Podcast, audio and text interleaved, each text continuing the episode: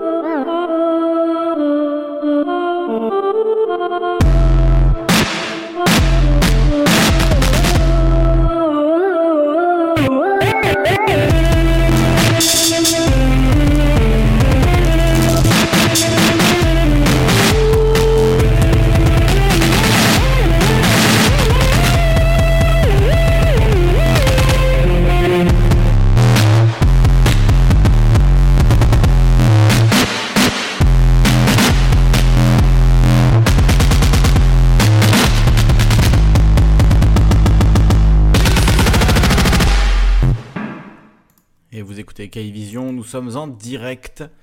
Il est 21h50, hein. encore une fois, désolé pour le, retard, mais je, ne pouvais pas, je ne pouvais juste pas prendre le, risque de me faire spoiler une fois de plus. Donc, euh, j'en suis confus et désolé, mais euh, voilà, c'est ainsi. Alors, on a l'image de, Fred G euh, qui devait illustrer l'émission ce soir. Vous voyez, elle, illustre quand même, mais elle n'est pas encore, encore terminée. Fred G en même temps, euh, continue à prendre ton temps, euh, continue à, travailler euh, sur cette, cette, image. C'est au stylo bic, hein. c'est extrêmement impressionnant de précision et, de réalisme cette, cette chouette.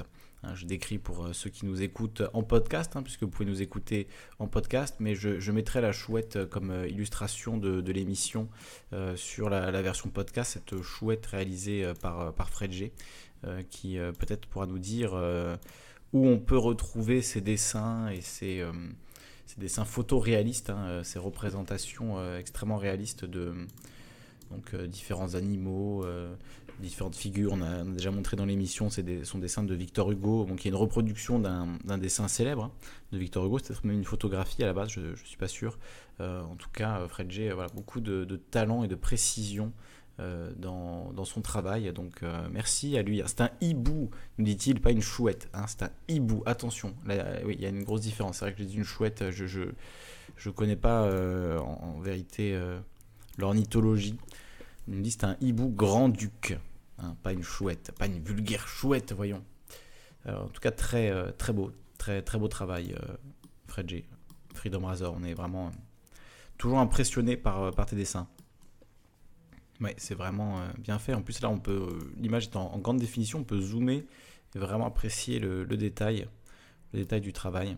Euh, alors, Gigisme nous envoie un, article intéressant, dit-il, de Reddit. écoutez, on va, on va prendre les, propositions de sujet, puisque ce soir, il n'y a pas de sujet préétabli, hein, si, ça, si vous ne l'avez pas encore remarqué.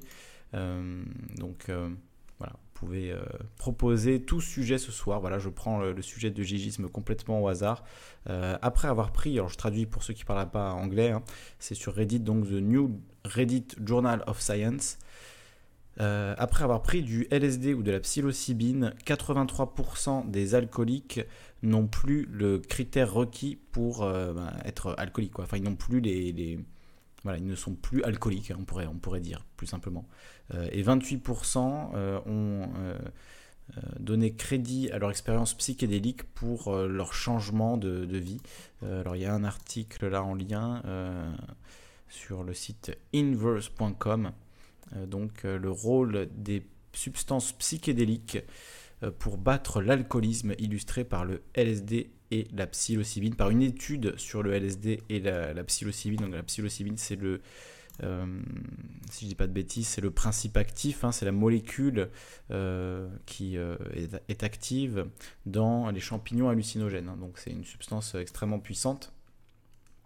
mais qui pourrait, dans le cas d'une thérapie, avoir donc un impact sur l'alcoolisme, hein, une réduction donc de, l'alcoolisme avec le, LSD, les psilocybines, donc ils disent la molécule psychoactive des champignons euh, magiques, des champignons hallucinogènes, donc la psilocybine. Et donc, euh, de tous les gens qui ont pris ces, drogues, 62% cherchaient une expérience spirituelle ou voulaient explorer leur état psychologique, hein, nous dit l'article d'Inverse, hein, je traduis euh, en direct. seulement 10% des gens de ce groupe ont pris les drogues avec l'espoir que ça réduirait leur alcoolisme ou leur addiction à l'alcool. Euh, les, résultats euh, du sondage ont montré un changement dramatique dans le nombre de boissons alcoolisées que consomment les personnes avant euh, qu'elles consommaient. Attendez. The survey showed a dramatic change in the number of alcoholic drinks people consumed before taking. Alors, si les gens boivent de l'alcool avant de prendre du LSD, c'est une très mauvaise idée. Donc, je ne comprends pas très bien le but de l'étude. Enfin, si les gens ont juste réduit le nombre de boissons alcoolisées qu'ils boivent avant de prendre une dose de, psilocybine ou de LSD, euh, et le nombre de, boissons qu'ils ont commencé un an plus tard. Donc ça a eu un impact apparemment sur le nombre de boissons alcoolisées euh, euh, qu'ils buvaient. C'est un peu, mal formulé, moi je comprends, moi qui comprends pas, je sais pas. Euh, après leur expérience avec la drogue, 83% des participants n'avaient plus les critères qui qui faisaient en sorte qu'on pouvait les considérer comme des, alcooliques cliniques. Hein, alcoolique au sens médical du terme. 83% des participants donc n'étaient plus dans ce critère-là de, l'alcoolisme sans avoir pour autant totalement arrêté de boire. Euh, il y a aussi 28% des participants qui ont rapporté que leur expérience psychédélique était la raison qui les avait poussés à changer de mode de vie. Donc ça c'est ce que j'ai lu tout à l'heure. Euh, donc voilà, il y a des témoignages. Après, bon, j'ai pas lu ce, papier évidemment puisqu'on en parle maintenant. Hein. donc euh, voilà, c'est une étude qui a été faite sur euh, une majorité d'hommes américains aux États-Unis, euh, donc euh, et qui a eu des, voilà, qui montre donc les conséquences de la prise de LSD ou de psilocybine pour lutter contre contre l'alcoolisme. alors j'avais déjà entendu parler d'études similaires avec notamment la MDMA pour traiter le, le, stress post-traumatique euh, ça, c'est quelque chose dont on parle depuis des années, notamment euh, ça a été essayé sur des vétérans américains, mais apparemment ça fonctionne pour tout type de, stress post-traumatique. Donc, euh, ouais, c'est important. Alors, je sais pas, il y a une sorte de laser là. Qu'est-ce que c'est? Ça doit être un reflet dans ma, dans ma webcam.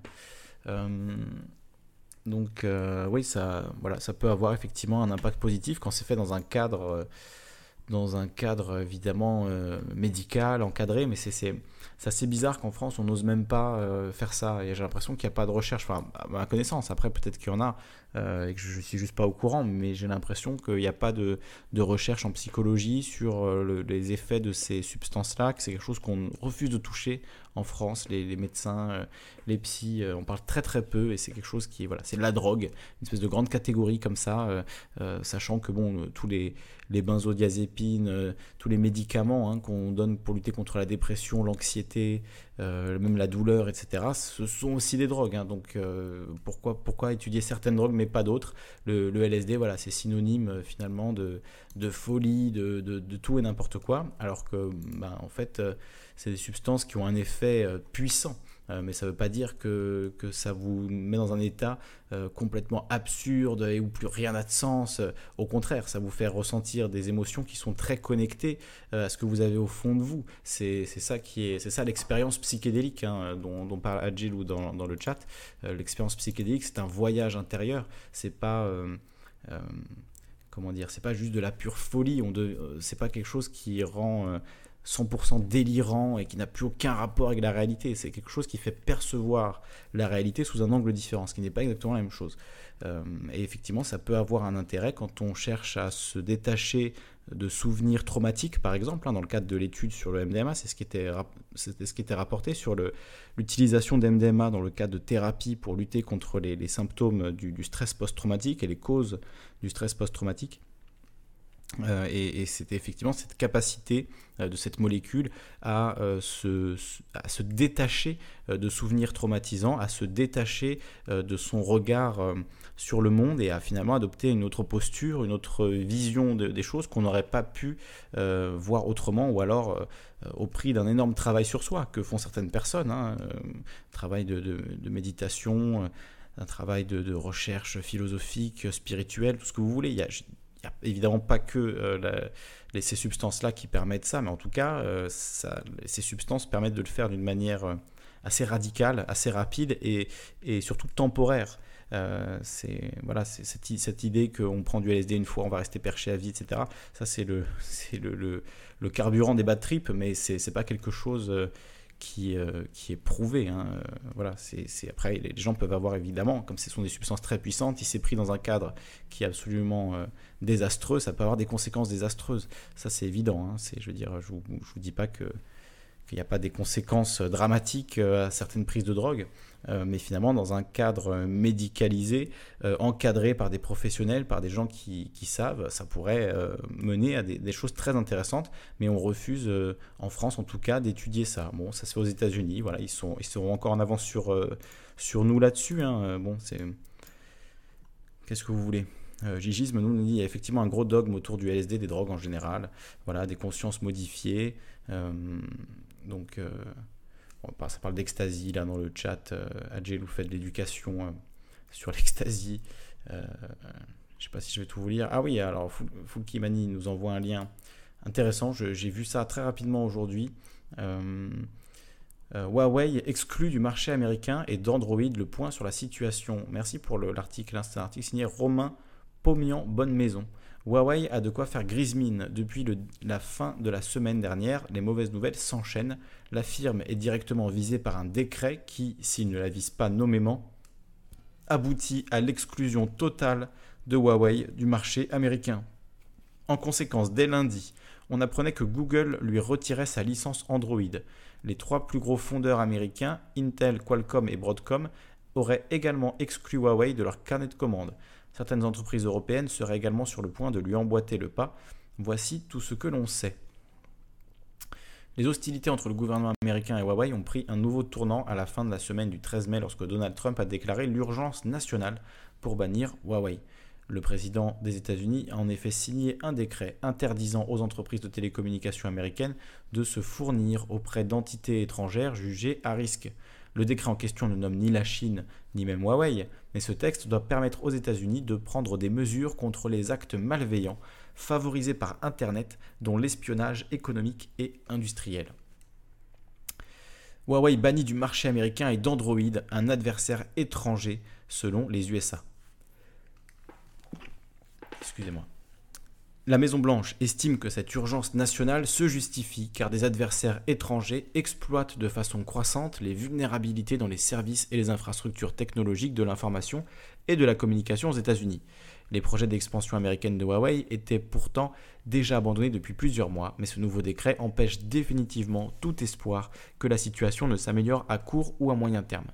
Huawei dénonçait alors les restrictions déraisonnables qui empiéteront sur les droits de Huawei on apprenait également que le département du commerce a ajouté mercredi 19 mai Huawei à une liste noire d'entreprises étrangères pour lesquelles les entreprises américaines doivent obligatoirement obtenir une, autorisation du gouvernement fédéral si elles veulent avoir le droit de nouer des relations commerciales.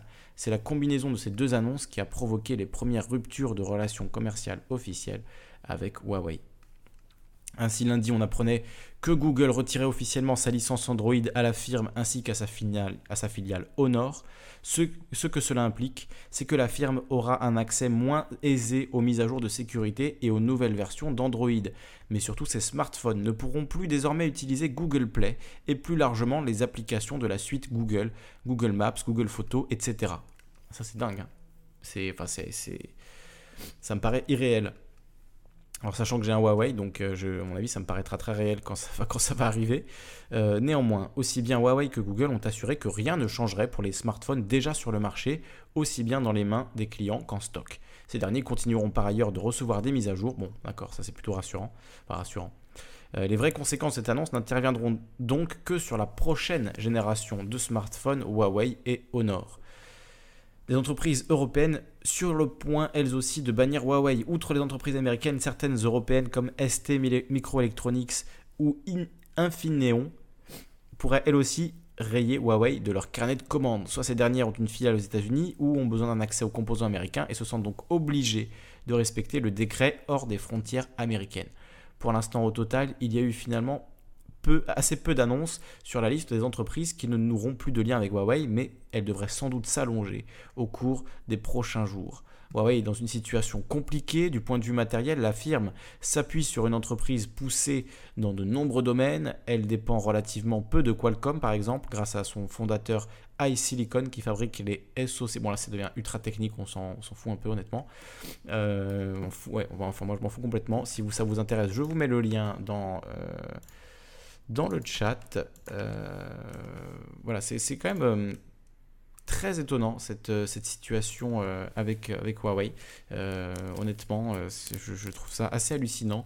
bon, après, c'est Donald Trump, hein, donc voilà, hein, finalement, il se protège puisque Huawei était en train de rattraper, ou même avait rattrapé, je ne sais pas exactement, Apple en termes de téléphones vendus et de parts de marché dans, le, dans le marché de, euh, du téléphone, hein, de la téléphonie. Donc les Américains ripostent, hein, et là on voit bien l'état profond, hein, pour ceux qui aiment parler d'état profond en disant oh, l'état profond menace Trump, non, voilà, le voilà l'état profond. Quand Apple est menacé, le, président américain protège Apple. C'est voilà, ça le, le finalement euh, une forme de, nationalisme, souverainisme, euh, comme aimeraient le voir certains euh, en France ou en Europe, hein, à ce niveau-là économiquement. Mais bon, les conséquences que, ça a, c'est qu'effectivement, une entreprise comme, comme Huawei se retrouve pénalisée. Bah, sans, raison particulière. Parce que, regardez, dans tout ça, il n'y a pas de raison. Il n'y a aucune raison qui est donnée qui justifierait que, que, Huawei mérite d'être pénalisé, mérite d'être puni euh, euh, ou a fait quoi que ce soit de, néfaste. Alors que euh, par ailleurs, alors peut-être qu'il y a mille raisons de ne pas aimer Huawei. Hein. J'imagine que s'ils vendent des téléphones à 200 euros, c'est que c'est fait dans des conditions, voilà, forcément pas terribles. bon, comme tous les téléphones en fait qui sont sur le marché. Donc évidemment, je ne vais pas prendre la défense particulièrement de Huawei, mais je trouve ça étonnant en fait de, pénaliser Huawei plus qu'une autre marque pour quelle raison en fait? Pourquoi? Soi-disant, alors Huawei espionnerait au nom de au nom du gouvernement chinois euh, via ses téléphones les, citoyens, mais bon, Apple espionne les citoyens américains hein, via la NSA, donc enfin en tout cas la, NSA espionne plutôt via Apple, Google, les Alexa et les choses comme ça. Je veux dire, c'est des choses qui sont connues aujourd'hui, donc euh, pourquoi Huawei plus que Amazon, plus que Apple, plus que Samsung euh, c'est, On est vraiment dans une guerre en fait entre nations plus que, qu'entre entreprises. Euh, c'est ça qui est, qui est intéressant dans cette, dans cette histoire, c'est que bah, c'est finalement l'État américain qui vient à la rescousse de son entreprise, une de ses entreprises phares, qui est Apple, en, tordant le bras finalement à, Google pour les forcer à, renoncer à leur partenariat avec, avec Huawei, enfin leur partenariat, en tout cas leur collaboration euh, avec Huawei, hein, puisqu'ils utilisaient simplement le, moteur Android, enfin l'OS Android, qui bon, est sur la plupart des téléphones qui ne sont pas des, euh, téléphones Apple. Donc euh, c'est quelque chose que toutes les autres marques de téléphones font.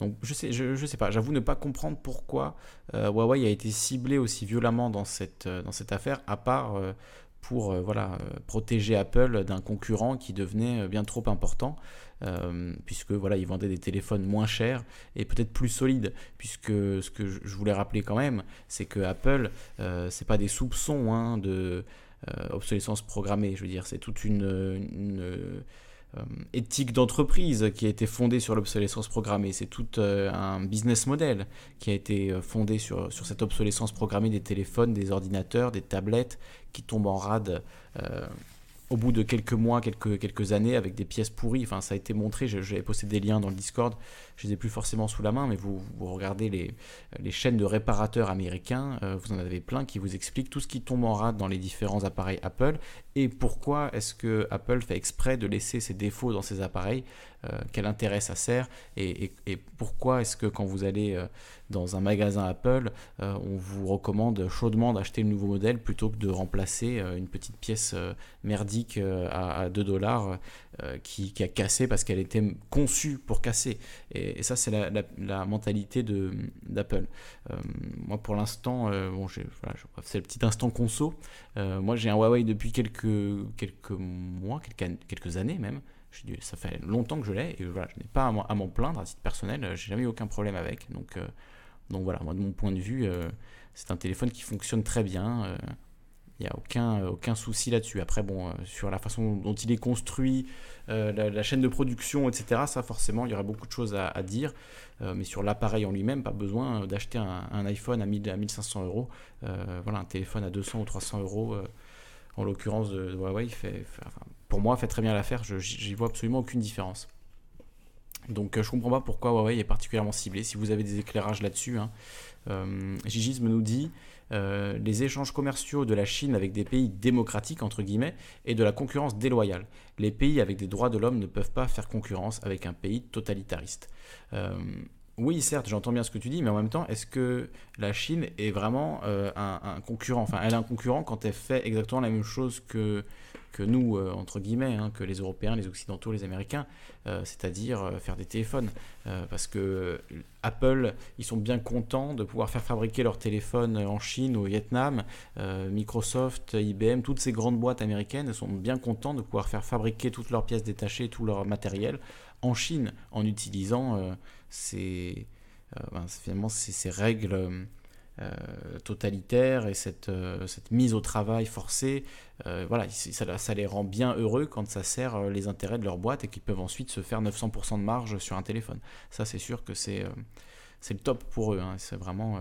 c'est oui, effectivement, la Chine totalitaire, ça, ça, a aussi des bons côtés, mais est-ce que c'est vraiment de la concurrence? Est-ce que Apple n'a pas bénéficié extraordinairement euh, des conditions de travail déplorables dans les usines euh, en Chine et même dans toute l'Asie du Sud-Est, parce qu'il n'y a, pas que, a pas que la Chine.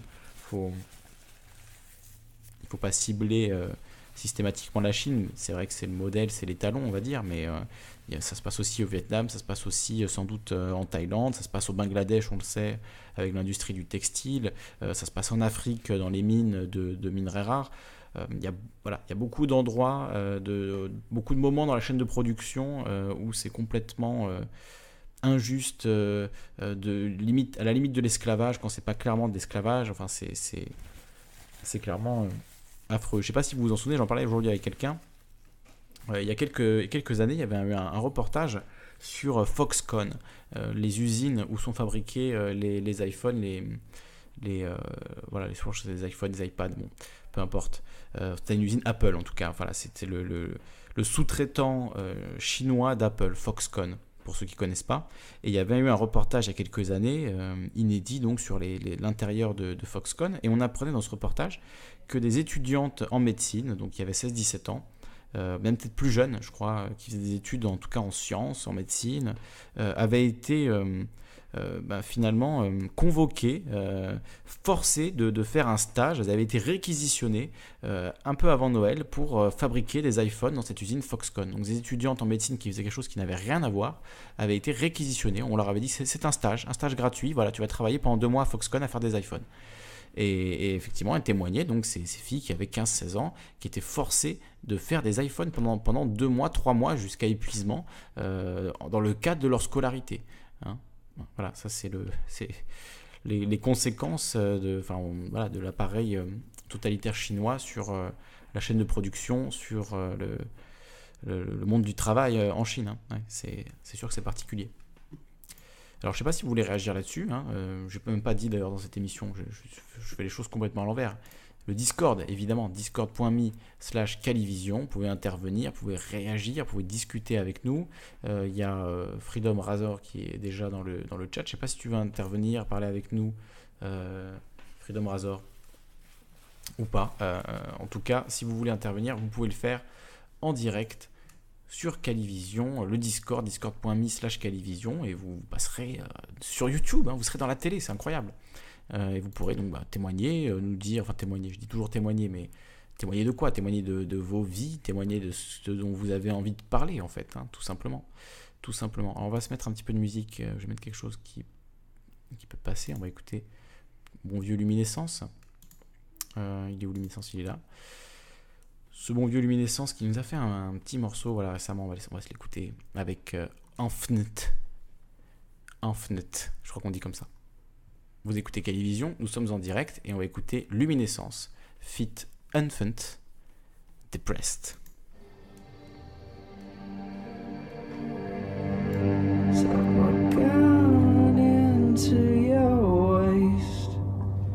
Suck your thumb dry off your face.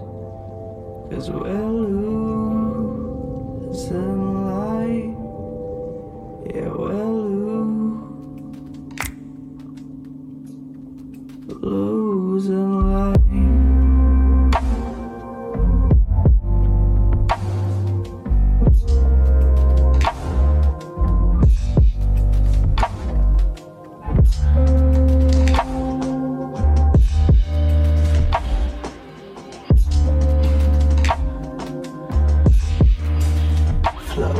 Float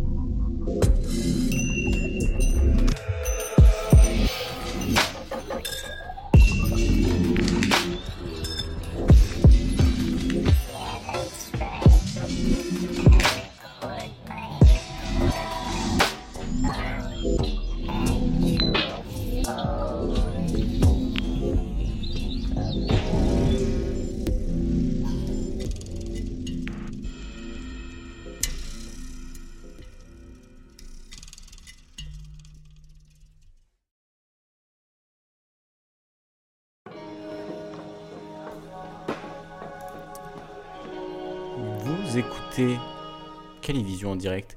Il était vraiment bien, le morceau de Luminescence et, et J'ai beaucoup aimé. C'était vraiment, euh, vraiment du bon boulot, les gars. Bravo. Grand bravo. Vous écoutez Calivision, nous sommes en direct. En direct ce soir pour euh, une nouvelle émission, une nouvelle antenne libre. Et vous pouvez euh, eh bien, nous parler de, de, ce dont vous avez envie de parler. Alors il y a Nijo qui nous, nous envoie un lien et nous dit donc c'est de ça qu'on parle euh, en Suisse, hein. quelques 60 000 internés administratifs en Suisse jusqu'en 1981. C'est l'estimation d'une commission indépendante d'experts qui publie lundi les cinq premiers livres issus de 4 ans de recherche. Le matin dimanche et la NZZ Am Sonntag s'en font l'écho. Des personnes internées administrativement n'avaient pas commis de délit, mais leur mode de vie ne correspondait pas aux attentes des autorités. Ah, sympa la Suisse. Attends, jusqu'en 1981, 60 000 personnes internées jusqu'en 1981. C'est, ça, paraît, euh, ça paraît fou. Ce chiffre de 60 000 victimes pour le XXe siècle est une estimation prudente. Des innocents privés de liberté au seul motif que ces personnes étaient pauvres, alcooliques, mères illégitimes, rebelles, mendiantes, homosexuelles, réfugiées ou jugées trop fainéantes. Ce chiffre de 60 000 victimes pour le XXe siècle est une estimation prudente Certaines ont été enfermées dans des établissements pénitentiaires, d'autres contraintes au travail forcé, au mariage et parfois à la stérilisation. Eh ben, presque toutes les femmes internées ont subi des violences sexuelles. Oh là là, mais c'est. Je comprends pourquoi les Suisses parlent de ça. Effectivement, c'est quand même assez, euh, c'est quand même assez horrible euh, cette histoire. Selon le rapport, 648 institutions ont participé à ces internements il a fallu établir une topographie des établissements répartis dans le pays. Les phénomènes étaient de grande ampleur, note Marcus Notter, le président de la commission indépendante d'experts, internement administratif, hein, euh, CIE. Euh, la manière dont l'État a traité ces personnes va au-delà de ce qu'on pensait jusqu'à présent, explique-t-il au matin. On doit se demander comment cela a été possible et pourquoi il n'y a pas eu davantage de résistance. Euh, les cinq premiers volumes scientifiques seront publiés lundi.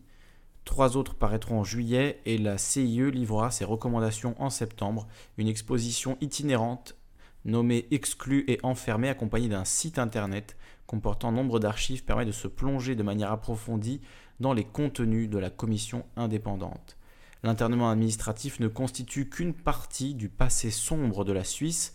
Des enfants ont ainsi été placés dans des foyers ou ont dû travailler dans des fermes jusqu'en 1981.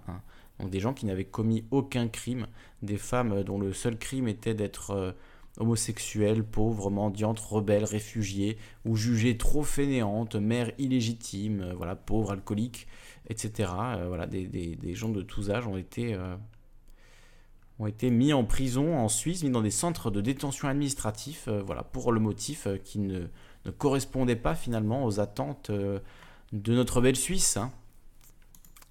C'est ouais, assez terrifiant euh, cette, euh, cette info. Merci Nijo parce que je serais passé complètement à côté si tu euh, si tu nous avais pas envoyé ce lien. Pardon, je remets le micro pour les gens sur le Discord.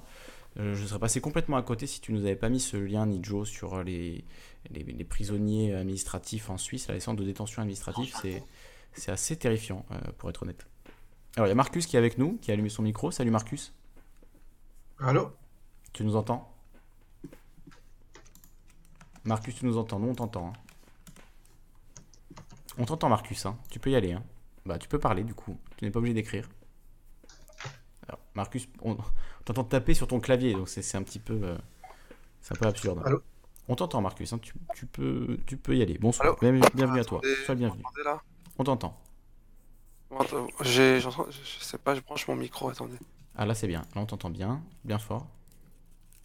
C'est bon Je sais pas, je vois pas l'icône de, de, ma voix. Ouais, ouais, t'inquiète, ça marche bien. Ça marche très bien. Attendez, ouais, parce que je, fais mon petit. Euh, je viens d'arriver en fait, il y, a une, y a une émission aujourd'hui. Ah bah tu tombes bien Marcus, parce qu'il n'y a aucun sujet aujourd'hui. Toi qui demandes toujours quel est le sujet, ben voilà, ce soir il n'y a pas de sujet, donc euh, t'es bien tombé. Bah ça tombe bien alors. Tu peux parler de ce dont tu as envie de parler. Et euh, merci Fred G de nous envoyer cette belle photo de, la progression de ce hibou grand-duc au stylo bic. On suivra ta progression au fur et à mesure de la soirée. Envoie-nous une photo à, deux, ou trois fois si tu veux dans la soirée, une fois que tu auras un petit peu avancé, ou à la fin, on fera un, petit comparatif entre l'image que tu nous as mis au début. Je la remets pour ceux qui nous rejoignent, donc du hibou ben, quand même déjà pas mal avancé, hein, pas mal détaillé, surtout le, la tête. Euh, si tu nous enverras une photo peut-être à la fin de l'émission et on fera un petit comparatif. Euh, oui, il nous dit euh, la fin sera pour mercredi ou jeudi, non, mais c'est pas grave s'il n'est pas fini, hein, juste pour voir un petit peu ce que tu as fait en nous écoutant ce soir, si tu un petit peu avancé. bah vas-y Marcus, du coup, hein, tu peux parler de ce dont tu as envie de parler, qu'est-ce qui te, quel sujet te ferait plaisir, de quoi tu as envie de, nous causer, Marcus? Je sais pas, j'ai pas de. Enfin, moi, je, pensais que. J'ai manqué l'émission de euh, la semaine dernière, je suis arrivé en retard. Euh, je sais pas, il y a plein de sujets euh, que je voudrais aborder. bah, je suis tombé sur, sur comment il s'appelle, Mani, là, qui a mis une vidéo. Et j'étais en train d'écouter, je sais pas, il parlait de. c'est une émission, une vidéo qui parle de samedi dernier, en fait. C'est un peu euh, en retard. Euh, tiens, si je voulais, euh, je voulais parler d'un sujet. Je voulais parler en fait d'un sujet que j'avais postulé sur le sur votre sur votre fil de discussion. Suggestion de sujet. Tu avais dit l'urbanisme. Dans quelle ville nous voulons, voulons nous vivre? Tu as proposé ça comme sujet. C'est ça que tu parles Ouais, c'est ça. En fait, en fait, un, un, lien avec ce que, ce que je parlais des logements. Euh, j'avais lancé un, article d'une enquête de un article de France Inter concernant euh, les, études de, la discrimination raciale en, pour les gens qui veulent bah, qui veulent louer des appartements en France dans le privé auprès des agences, etc. Il y a même euh, Stéphane Plaza qui a, dû écrire un, un article sur Instagram pour dire que il est contre tout ça, qu'il n'acceptait pas parce que des. Je sais pas si vous avez lu l'article, en fait, il y a une étude de SOS racisme avec des... deux personnes, deux groupes, mhm. Qui ont découvert qu'en fait, une personne asiatique ou d'origine maghrébine ou d'origine africaine, en gros, avait plus, avait moins de chances d'avoir un logement et que carrément, il y avait des. Il y avait carrément des, des, des, en fait, des, agences, hein, qui carrément, on leur disait on veut pas de noirs, euh, ils leur disaient ok, on veut pas de ça. Et il leur disait, ok, vous inquiétez pas, c'est beaucoup demandé, certains disent. Vraiment, c'était affiché, quoi. Et c'est un... Après, les gens ils disent oui. Euh, ce qui est marrant, c'est que les gens ils disent oui, mais il est loueur, il fait ce qu'il veut, il loue avec ce qu'il veut. Non, et s'il donne son logement à une agence de location. Euh, c'est le même argument avec euh, de, les, entreprises. Hein. L'argument donc des gens qui défendent bah, finalement le racisme à l'embauche la discrimination à l'embauche, c'est de dire bah, c'est le patron, il fait ce qu'il veut. S'il a envie d'embaucher que des blancs, il embauche que des blancs et on n'a pas à lui dire qui doit embaucher et qui ne doit pas embaucher. Ouais, non, parce que tu... c'est une charte quand même, il y a des lois. Enfin, si la bah, loi, ça veut rien dire. Parce que franchement, pour condamner quelqu'un à. Parce que c'est vrai que en fait, toutes ces lois, ne servent à grand chose parce qu'il y a des lois, mais va prouver comme quoi. Euh, on a discriminé. C'est très compliqué. Euh, c'est très compliqué. Là, en l'occurrence, on, on, prouve qu'il y a un racisme systémique qui existe, qui est bien présent, mais ensuite, comment lutter efficacement contre, comment faire en sorte que ça s'arrête, ça c'est une question très compliquée. Ouais, franchement, ça m'étonne guère. Hein. Mais euh, euh, le, fait de, le fait que des agences, en fait des agences, en fait, les, s'il loue sur le bon coin les petites annonces, à la rigueur, il fait ce qu'il veut. Et qui, propose son appartement euh, auprès d'une agence immobilière qui, elle, accepte ce genre de, de requête. Ça, c'est inacceptable. Ah oui, complètement. complètement. Voilà. Euh, c'est inacceptable. Chacun, si c'est un privé qui a son particulier, a son appartement, il fait ce qu'il veut, ok. Mais le reste, moi, je trouve, euh, je trouve inacceptable. Mais cette étude-là, elle peut se, peut se baser sur. Euh, ça, montre les préjugés aussi. Tu vois, les préjugés des gens. En dernière, en dernière instance, c'est ça. Qu'on pense, c'est que les gens, la préjugé, la mentalité des gens en France, bah, beaucoup, c'est ça, quoi. Ah, ils ont des mauvaises mentalités qui leur permettent de... Tu trouves qu'il y a encore beaucoup de racisme en France?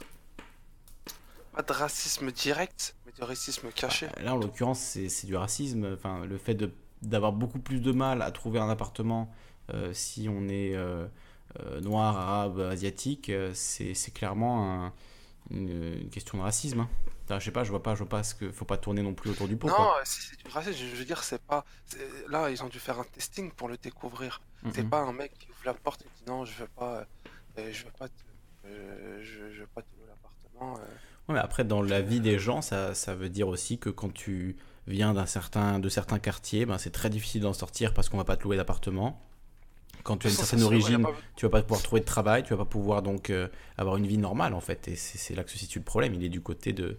Enfin, le, c'est ça, le, souci. Le problème, il est surtout pour les gens qui en souffrent au quotidien et pour qui c'est un enfer et qui sont obligés en fait de se replier sur une communauté qui les soutient. Et donc, c'est une espèce de cercle vicieux, quoi. C'est assez, assez terrible. Hein. C'est vrai, après, c'est normal que ça crée des, des, des replis sur soi. C'est complètement hein. normal et c'est, je veux dire, c'est mécanique presque en fait. Hein. C'est un réflexe de défense.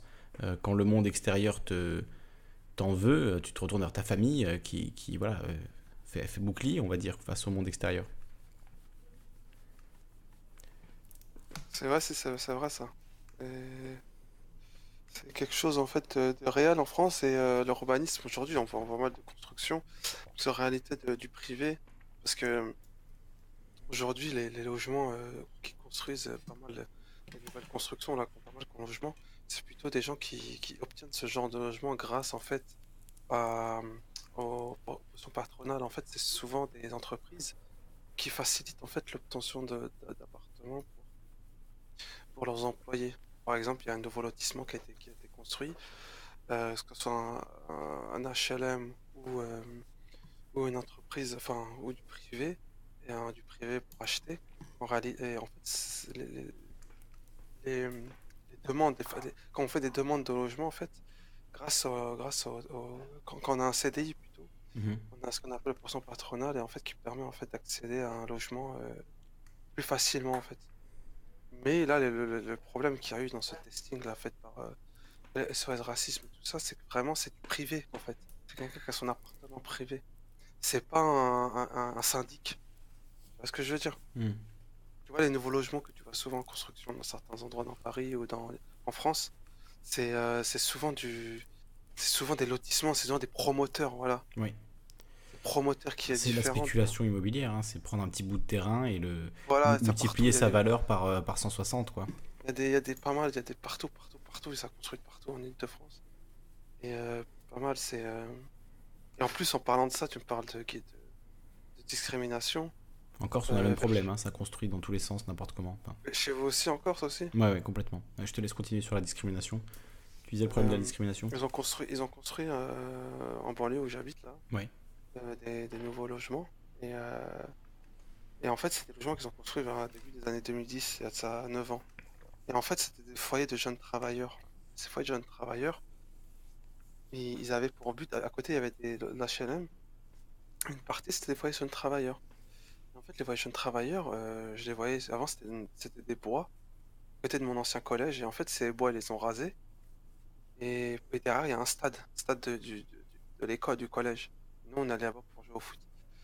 Et en fait, ils ont fait quoi? C'est qu'en fait, quand tu remarques que les, les, les, les, gens qui habitent dans tous ces foyers jeunes travailleurs, c'est comment on appelle ça les foyers où on peut rester que deux ans là? Euh, On a remarqué qu'en fait, tous ceux qui font ces demandes, qui habitent là-bas, mhm. c'est que des étrangers c'est que des entiers. Les entiers, c'est pas des, étrangers. Non, mais quand je parle des étrangers, c'est que je parle c'est que des personnes de couleur, quoi. Ah, pas des blancs, très peu de blancs. Mais pas des étrangers dans le sens, c'est des Français. Enfin, les entiers sont. Oui, mais je veux dire, c'est pas des Européens. Depuis 200 ans. Oui, bon, ils sont. Oui, d'accord, je vois ce que tu veux dire. Non, mais dans le sens où c'est des gens d'outre-mer, euh, mm-hmm. c'est des gens d'Afrique, euh, c'est des jeunes travailleurs, c'est souvent des, des, des, immigrés étrangers. Mm-hmm. Euh, et, et, et, en fait, je parlais avec quelqu'un, il m'a dit j'ai l'impression que l'État, on dirait, ils ont mis les gens loin. Exprès, quoi. Je sais pas, quelquefois c'est. Pas qu'on les voit, quoi. Ouais, bah, quand on prend le bus, excuse-moi, mais quand je prends le bus pour, euh, pour repartir, euh, tu vois le bus, t'as 80% des gens dans le bus qui montent de la gare, de la gare en euh, centre-ville, quoi, mhm. et qui montent, qui prennent le bus pour monter, on appelle ça le plateau, bah, a 80%, c'est que des Africains. Ou des toi, c'est pas. C'est des Africains, enfin, des gens d'origine africaine mais qui sont français ou c'est des. Les moitiés c'est mélangé. C'est mélangé, oui. Je sais plus comment on appelle ça, les. les... c'était, on appelait ça foyer de jeunes travailleurs. Hmm, ouais, je vois tout à fait, ouais, bien sûr. Et en fait, c'est des bails de deux ans, c'est tout petit. Euh, Il faut payer un loyer en plus, non, en dans fait. ce genre de Ouais, choses. ça s'appelle euh, la- l'Algie ou je sais pas quoi, voilà. Parce qu'il y en avait un, euh, il y avait un foyer comme ça, euh, là où il y avait les locaux de euh, la radio Libre à toi, à l'époque, Ouais, oui, je, au je connais, début. à- souvent. voilà, à l'hôpital euh, Saint-Vincent, enfin l'ancien hôpital euh, Saint-Vincent, c'est ça, hein Euh, Saint-Vincent de Paul.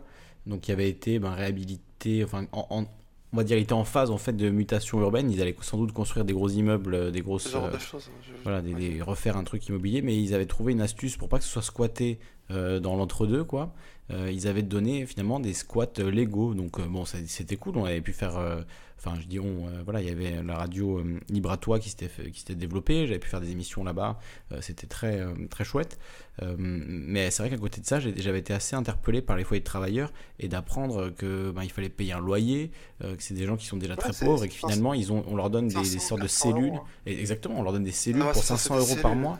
C'est, j'avais trouvé ça euh, extrêmement choquant en parlant avec des gens, de découvrir que voilà les conditions dans lesquelles ils vivaient, alors que je pensais que c'était, enfin, naïvement, je me disais, c'est, c'est, on leur offre un logement parce qu'ils sont dans la merde. Non, en fait, c'était presque de l'exploitation de la misère, quoi. C'est l'horreur absolue. C'est Ouais, complètement. c'est euh, c'est vraiment, c'est vraiment dingue. Et c'était des gens, voilà, de, de bonne gauche, euh, sociale et solidaire, euh, je sais pas quoi, tu vois. C'est voilà les grands voisins, euh, nous dit euh, ma cousine. Hein, Saint-Vincent de Paul devenu les grands voisins, voilà.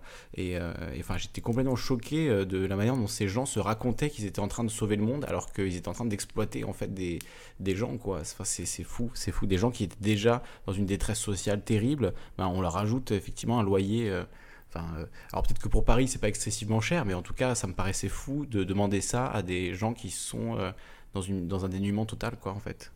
Je veux dire, 500 euros c'est le RSA, donc s'ils touchent le RSA, Ouais, c'est déjà, Non, ils sont déjà plus rien, quoi. C'est Pour créer un dingue. dossier pour ça, il faut avoir des. Et en plus, oui, il faut déjà euh, oui, avoir- réussir à l'avoir, le RSA. faut Non, mais faut... c'est pas ça, c'est que Pour, pour, euh, pour, tu veux dire, pour pouvoir loger avoir dans ce ces, euh, dans ces se logements loger dans ouais, ce ouais. genre de travailleurs euh, pauvres, ouais. Mm.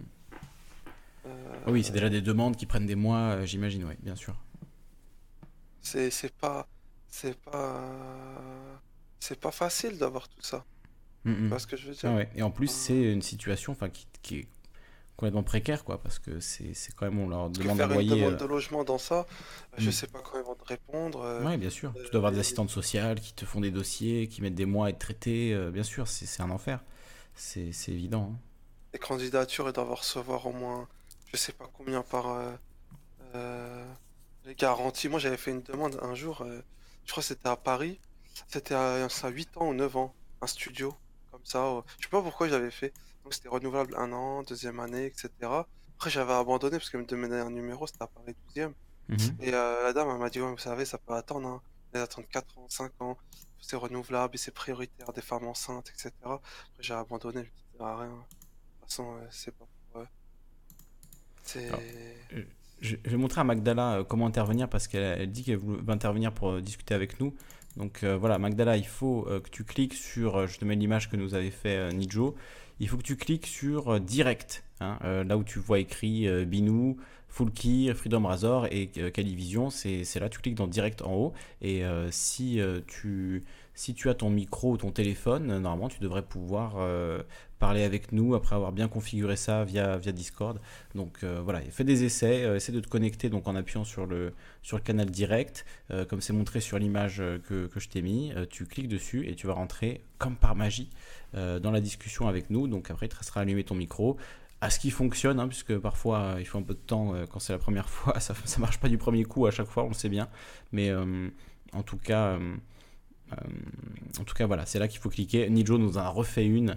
Euh, voilà, il faut, il faut cliquer donc sur euh, le canal direct. hein. Il écrit intervenir en direct. Il faut cliquer juste en dessous sur direct pour intervenir euh, en vocal avec nous. Tout le monde est bienvenu d'ailleurs. Magdala, euh, si euh, tu y arrives, euh, tu seras évidemment la, la bienvenue. Euh, et voilà, donc n'hésitez pas à intervenir. Je te, je te laisse continuer, Marcus. Non, je veux si dire, voulais- euh, pour avoir ce... ces machins, c'est le problème de. de... Oui, des places dans des foyers, dans des choses comme ça. Oui, C'est c'est parce que c'est des démarches ami, très très longues et très pénibles. expulsé- Il s'est fait expulser de, de son logement. Oui. Et euh, carrément, ah, tiens, en parlant de ça, il s'est fait, il s'est fait, il s'est fait radier de la CAF. Parce que il s'est fait radier de la CAF, c'est hallucinant, mais ça existe. Hein. On lui a coupé son RSA et on lui a demandé de rembourser 4200 euros d'RSA. Parce qu'en fait, sa copine. Combien? 4300 euros des RSA. Parce que en fait, depuis sa, sa copine, elle est partie dire à la CAF, elle a fait une, euh, simulation sur le site de la CAF, elle a dit comme quoi qu'elle vivait en couple depuis telle date. Elle a dit depuis juillet 2018, ce qui était faux. En plus, elle était en couple depuis juillet 2018, juste pour gratter un petit peu d'APL. Elle a annulé tout de suite. Il a reçu un, courrier. Euh, enfin, ils vérifient maintenant la CAF. ils, font des, effectivement, ils font des vérifications. Et euh, il a eu rendez-vous, il a dit Mais comment ça se fait que cette dame elle a fait ça à votre place Et ils ont trouvé ça bizarre. Elle a dit Ouais, euh, vous êtes radié pour le moment de la CAF. Il a dit. Mm. À cause de ça. Et lui, c'est pas de sa faute, il l'a pas fait, c'est elle qui a fait à sa place. Et il m'a dit, j'ai rien du tout maintenant. je, trouve ça complètement débile, j'ai exactement le même problème. Alors bon, heureusement c'était juste sur 2-3 mois, donc euh, ça va. Euh, mais depuis que oui, je, vis avec, euh, avec ma compagne, voilà, on a déclaré les choses dans les règles, tout ça. Et effectivement, voilà, il y avait un trop perçu. Et ce que je trouve complètement absurde, c'est qu'ensuite, une fois que tu t'es déclaré en couple, finalement, il n'y a qu'une seule des deux personnes qui touche l'argent que, que tu dois à la CAF. Enfin, c'est, je trouve ça complètement moyenâgeux, quoi, en fait. Euh, tu vois, c'est genre pourquoi est-ce que ça devrait être un des deux conjoints qui touche, euh, enfin en l'occurrence c'est moi, tu vois, donc je trouve ça encore plus bizarre, quoi. C'est genre l'homme qui touche l'argent et qui ensuite le, doit le redistribuer, enfin à la famille, tu vois, c'est super bizarre en fait. Pourquoi c'est pas individualisé? Pourquoi même si on vit en concubinage, on n'a pas le droit d'avoir chacun son, son compte à la CAF Il faut qu'on déclare nos, nos, revenus ensemble. Je trouve ça vraiment très étrange, honnêtement, l'emploi, euh, même presque malsain, quoi.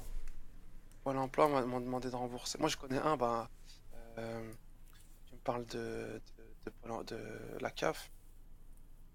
Euh, en fait, en fait, il a, il a, il a fait quoi?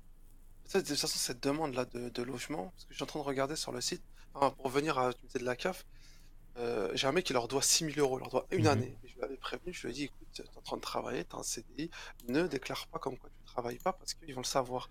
Il a continué jusqu'à un an, jusqu'à qu'il Ouais, tu l'as dit, sois réglo, euh, sinon tu vas avoir des problèmes. Je l'ai prévenu, il m'a pas écouté. Moi, j'ai Pôle emploi qui m'avait appelé euh, en août dernier parce que je travaillais, en... moi je travaillais fou dans l'intérim, je suis contrat. Mhm. Ben, en fait, je travaillais, ils m'ont appelé, ils me disent oui, euh, vous devez un mois, vous avez déclaré un mois.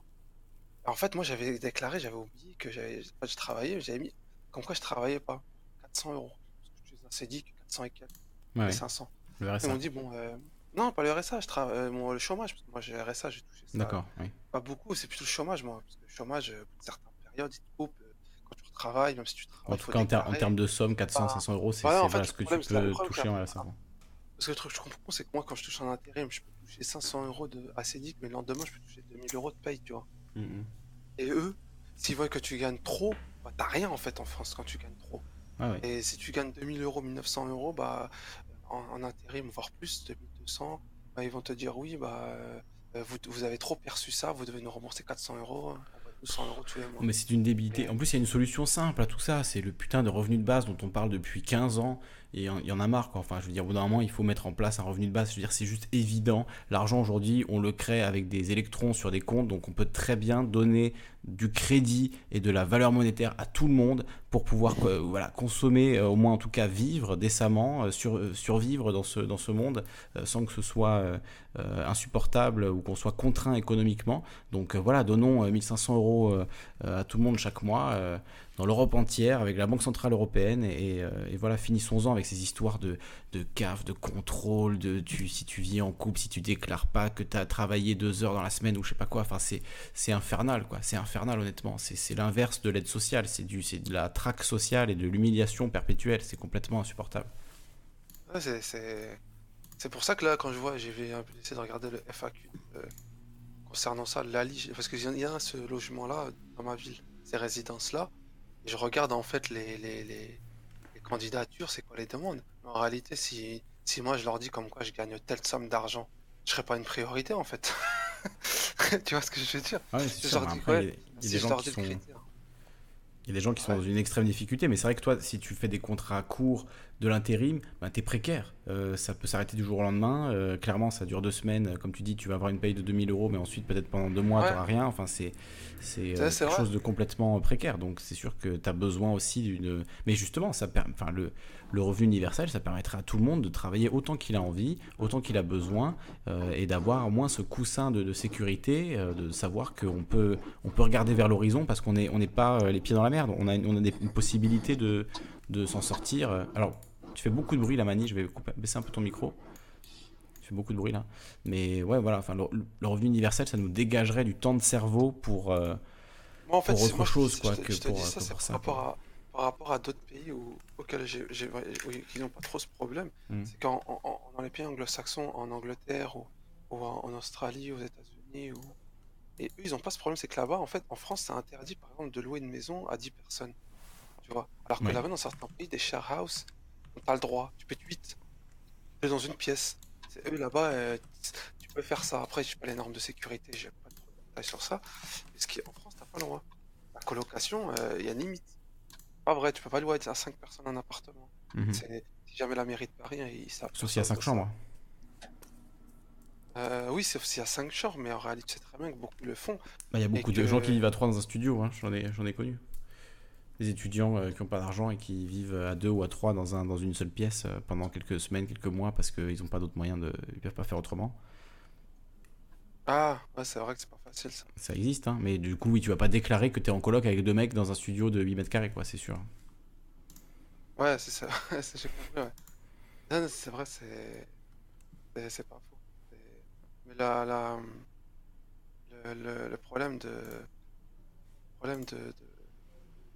de- problème de logement en, en île- Enfin, après, moi, je parle d'Île-de-France parce que je parle d'Île-de-France parce que moi, j'ai mon frère qui a, qui a quitté, euh, qui a quitté bah, Paris à cause de ça. Mhm. Il a quitté, il a quitté, euh, il a quitté l'Île-de-France à cause de, déjà de un du prix du loyer et de deux de la circulation. Ouais. Il m'a dit, euh, j'en avais, j'en avais marre de, j'en avais marre de la circulation, c'est un enfer, on reste ouais, je le comprends, c'est, moi c'est pareil. C'est ce que, c'est ce que je fais presque quotidiennement, quoi. Une heure, une heure et demie. Mhm. Et, euh, Ah oui, c'est dur, hein, à force, ouais, C'est dur de conduire, de, de- dans les embouteillages, tout doucement. Et lui, il m'a dit, voilà, et maintenant je suis parti en Alsace. Il m'a dit, c'est bien, mais en plus, on a un jour férié en plus. Il y a un régime euh, de la sécurité, de la sécu euh, spécifique à, spécifique à eux. Je savais pas ça en plus, ils avaient un jour férié pour eux. Ils ont. L'Alsace, c'est différent. Pourquoi ils sont spéciaux en plus? Il m'a dit, ouais, voilà, là-bas, pour 700 euros, euh, là-bas, j'ai un, j'ai un 2-3 pièces, euh, ça me permet, c'est, c'est mieux euh, au niveau du loyer. Franchement, c'est un bon appartement. Pas ces problèmes-là, que, que les gens retrouvent à Paris. Tu vois ce que je veux dire? Mm. Et après, je peux les comprendre, les gens qui partent. hein. Ils disent que chaque année, 30 000 personnes quittent l'Île-de-France. Ah, moi, j'en ai fait partie euh, en 2016. Oh, je, comprends, je euh, comprends complètement pourquoi. hein. C'est, c'est une vie euh, qui, est, qui est très très particulière, très très difficile. Euh, Il y, a une- il y a une sorte de, de chape de plomb, de méfiance, euh, de, d'angoisse euh, latente dans les transports publics. Enfin, c'est quelque chose de, de très lourd, hein, la vie à, à Paris. Moi, je m'en suis rendu compte en rentrant en Corse. euh, ça fait vraiment un changement d'air, quoi. C'est, c'est, enfin, c'est normal quelque part, mais euh, c'est vraiment, on se rend compte euh, à quel point euh, euh, la vie parisienne, le RER, le, le métro, les voitures, le périph, c'est spécial, quoi. C'est vraiment euh, quelque chose de, d'assez unique dans l'histoire de l'humanité, ce- cette façon de vivre. C'est, pas du tout, on n'est pas du tout fait pour ça, quoi. On n'est absolument pas fait pour vivre comme ça. Euh, on est fait pour être au contact de la nature, on est fait pour marcher dans la forêt, on est fait pour euh, courir sur des sentiers de montagne. On n'est pas du tout fait pour euh, pour être dans une boîte en métal avec des milliers et des milliers d'autres boîtes de métal qui polluent et tous les uns sur les autres à être là, à se crier dessus, à se klaxonner, à s'engueuler, à s'insulter, à se battre, à travailler, à se. Enfin voilà, c'est c'est pas une vie en fait quoi. C'est c'est le- la vraie vie n'est pas là. hein. Je comprends pourquoi il y a 30 000 personnes qui quittent l'île de France chaque année. hein. Euh, à mon avis, c'est ce qu'elles Ah, il a dire, quoi. démissionné. Il a démissionné. Il a fini par démissionner, oui. Non, il a démissionné, il est parti. À côté, moi, j'ai du courage. Bah voilà, c'est non mais c'est Il y a beaucoup qui, il y a beaucoup de, qui, euh, qui reste dans cette Euh. vie, hein, qui voit pas d'autre euh, issue en fait, d'autre- une, une alternative à cette vie. ouais. ouais, qui restent, qui restent bloqués dans une entreprise pendant 8 ans. Là, ce matin, je parlais avec un sous-traitant de chez Cycli. Il me dit, ouais, 8 ans, je suis dans cette boîte, je paye 1250, 1500 euros. Et même avec les trucs, je dis, waouh, c'est, c'est dans des années. Il me dit, j'ai envie de partir. Est-ce que tu restes dans cet endroit-là, Il y a un truc, je pense, qui est symptomatique du, du changement de, de vision euh, entre deux générations du, dans le monde du travail, c'est justement l'ancienneté dans l'entreprise. Là, tu dis 8 ans, mais pour la génération de nos parents, euh, peut-être pour ceux qui sont très jeunes de, de leurs grands-parents, euh, un- travailler 8 ans dans une entreprise, ben, c'est un début de carrière. quoi. Tu Ouais, vas faire en- ils 40 ans dans pas, une entreprise, c'est ça. tu vois. ça le problème, c'est que ces gens-là n'évoluent pas. Et voilà, et aujourd'hui, en fait, plus tu restes dans une entreprise, plus finalement tu te fais avoir parce que euh, tu peux te faire virer du jour au lendemain et tu auras euh, très peu d'indemnités. Voilà, tu, peux, tu peux être pendant 8 ans dans une entreprise et rester au SMIC, quoi. C'est complètement. Euh, c'est dingue. Honnêtement, avec le boulot, avec le, toutes, les, toutes, les, missions que j'ai fait depuis pas mal de mois, depuis pas mal d'années, j'ai compris que le monde du travail, c'est un monde d'hypocrite. Moi, mm. maintenant, j'ai aucune. J'ai aucune. J'ai aucune. Fait, j'ai aucune attache. Je prends, le, je prends le boulot, je fais mon boulot, après je, je ne, je ne, j'ai aucune sympathie. Ouais, tu, te, tu te détaches immédiatement de, de, de ton boulot, quoi. Parce que je sais que c'est un, un, un, monde d'hypocrites. Ils t'oublieront, ils t'oublieront quand tu quitteras la porte, ils t'appelleront même plus, quoi. Tu mm. Moi, j'ai, euh, j'ai, j'ai ouvertement, euh, vraiment, vraiment, vraiment compris ce monde du monde du travail. Mm. À part d'anciens collègues avec qui peut-être t'as certains. Après, tu peux quand même faire des rencontres. Hein, je veux dire, ça reste des êtres humains, ça reste. Euh, il y a Mani qui veut intervenir, me dire bonsoir, je sais pas. Alors, Magdala, je, ne sais pas trop euh, comment tu te débrouilles, mais il faut, il faut que tu cliques sur direct, hein, tout simplement. Euh, si tu veux intervenir en direct, tu cliques sur direct. Tu seras dans le chat avec nous. Tu es sur téléphone, j'ai l'impression, donc normalement, tu pourras parler avec le micro de ton téléphone. On t'entendra peut-être pas très bien, mais on t'entendra, donc tu pourras intervenir avec nous si tu en as envie, toujours, évidemment. Mani, sois le bienvenu. Salut, tu m'entends bien? Oui, oui je, vais, te remonter un petit peu parce que tout à l'heure tu faisais beaucoup de bruit, je t'ai baissé. Là, je vais te remonter un petit peu. Vas-y, parle, on va voir. Excuse-moi, n'hésite pas à me le dire si ça coupe. Non, t'inquiète, c'est bon. Là, c'est pas mal. D'accord, je voulais juste. le son est très bien. Là, par, par, rapport à ce que vous disiez, il y a le, le... tout à l'heure, il, il, y a un chauffeur de taxi qui, qui, qui revendiquait justement ce problème-là sur le fait qu'il peut pas lui changer de région parce que sinon, s'il change de région, il est obligé de repasser son tout le permis euh, taxi. Ah euh, ça, c'est spécial aussi pour eux.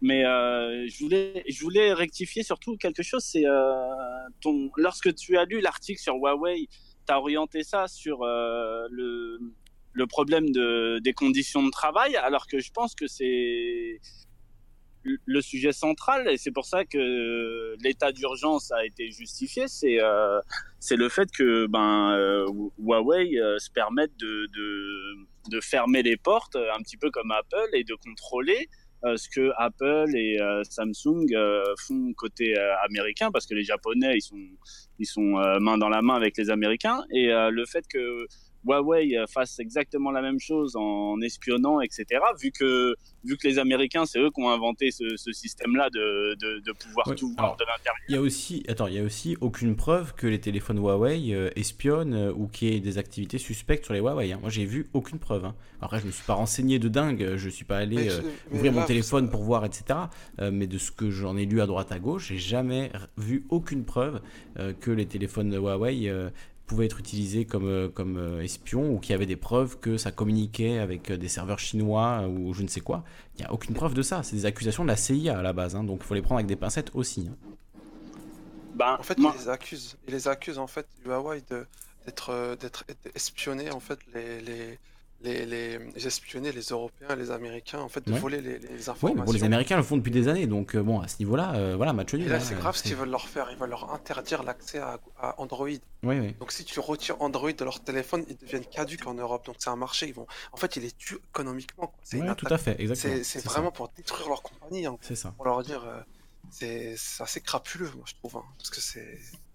Mais il y, a, y, a, quelque chose d'intéressant à observer là-dedans, c'est que en Angleterre, alors que euh, la guerre faisait rage pour, euh, pour inciter les Allemands à ne pas autoriser le déploiement des antennes 5G de Huawei, parce qu'en gros, euh, l'alerte, n'était pas si grande tant que les Américains gardaient la main sur le réseau. Mais euh, dès qu'ils ont commencé à déployer leur propre antenne, euh, l'alerte rouge a été donnée euh, du point de vue américain. Et euh, il y a eu ce problème en Allemagne de, de fortement pousser l'Allemagne à, à, refuser ces antennes-là. Et l'Allemagne est en train Des antennes 5G chinoises, c'est ça que tu dis? Ouais, c'est ça, sur le réseau. ils veulent déployer leur, leur réseau 5G ah oui, bien sûr, oui.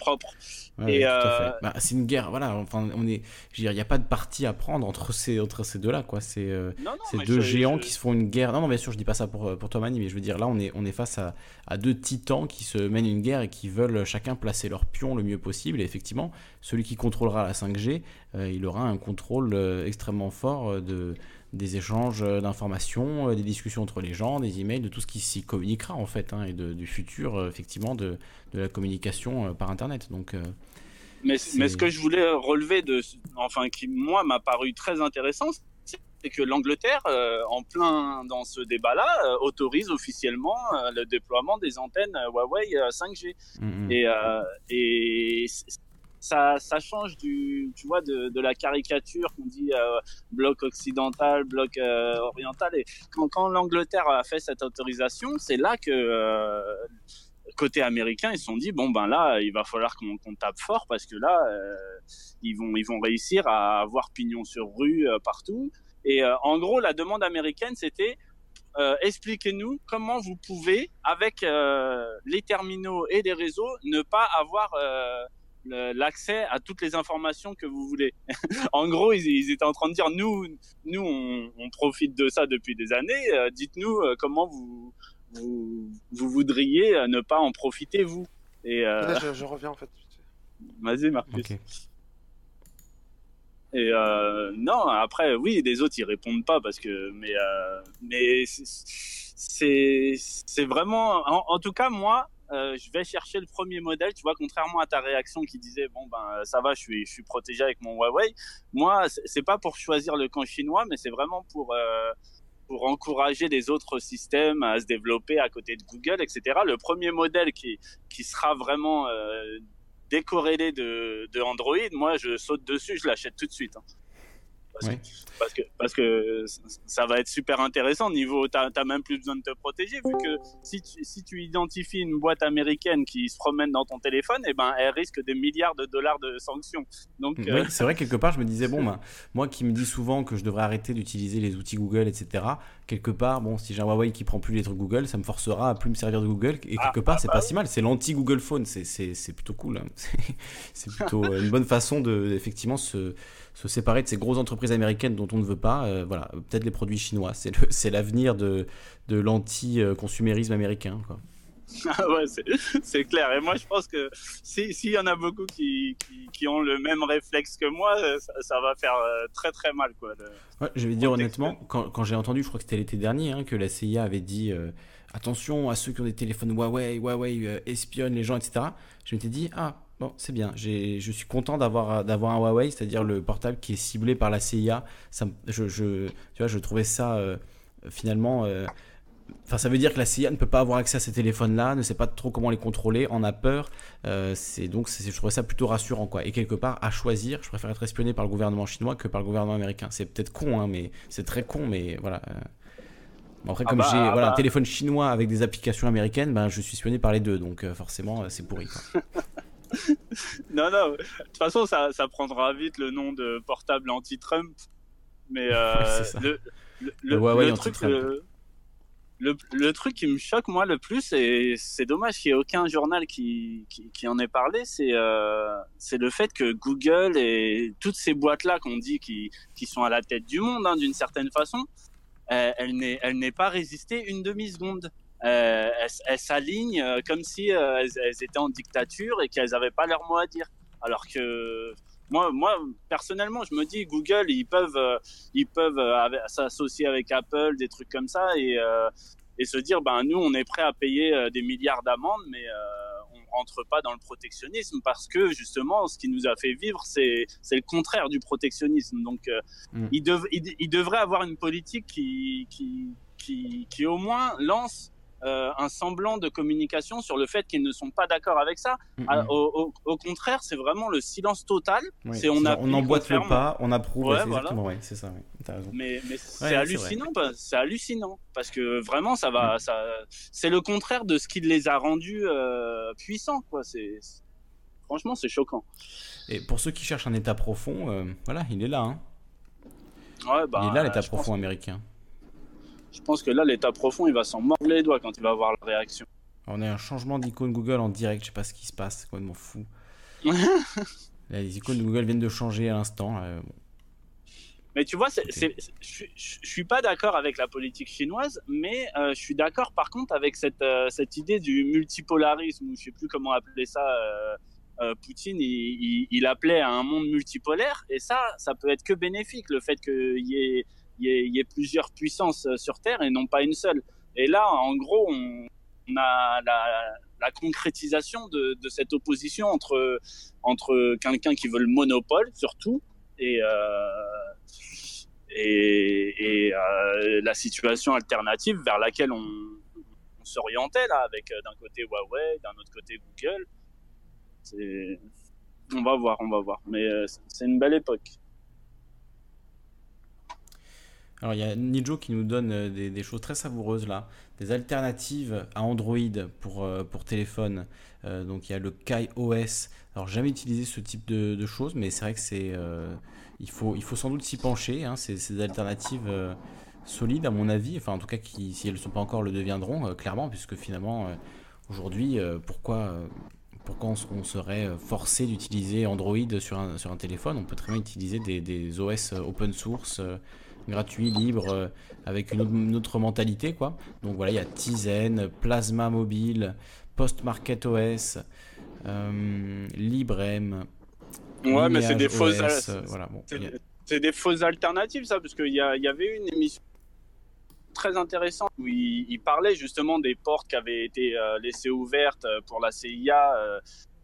et un gars qui vraiment essayait de se protéger au maximum, c'était lui, c'était l'invité de Thinkerview.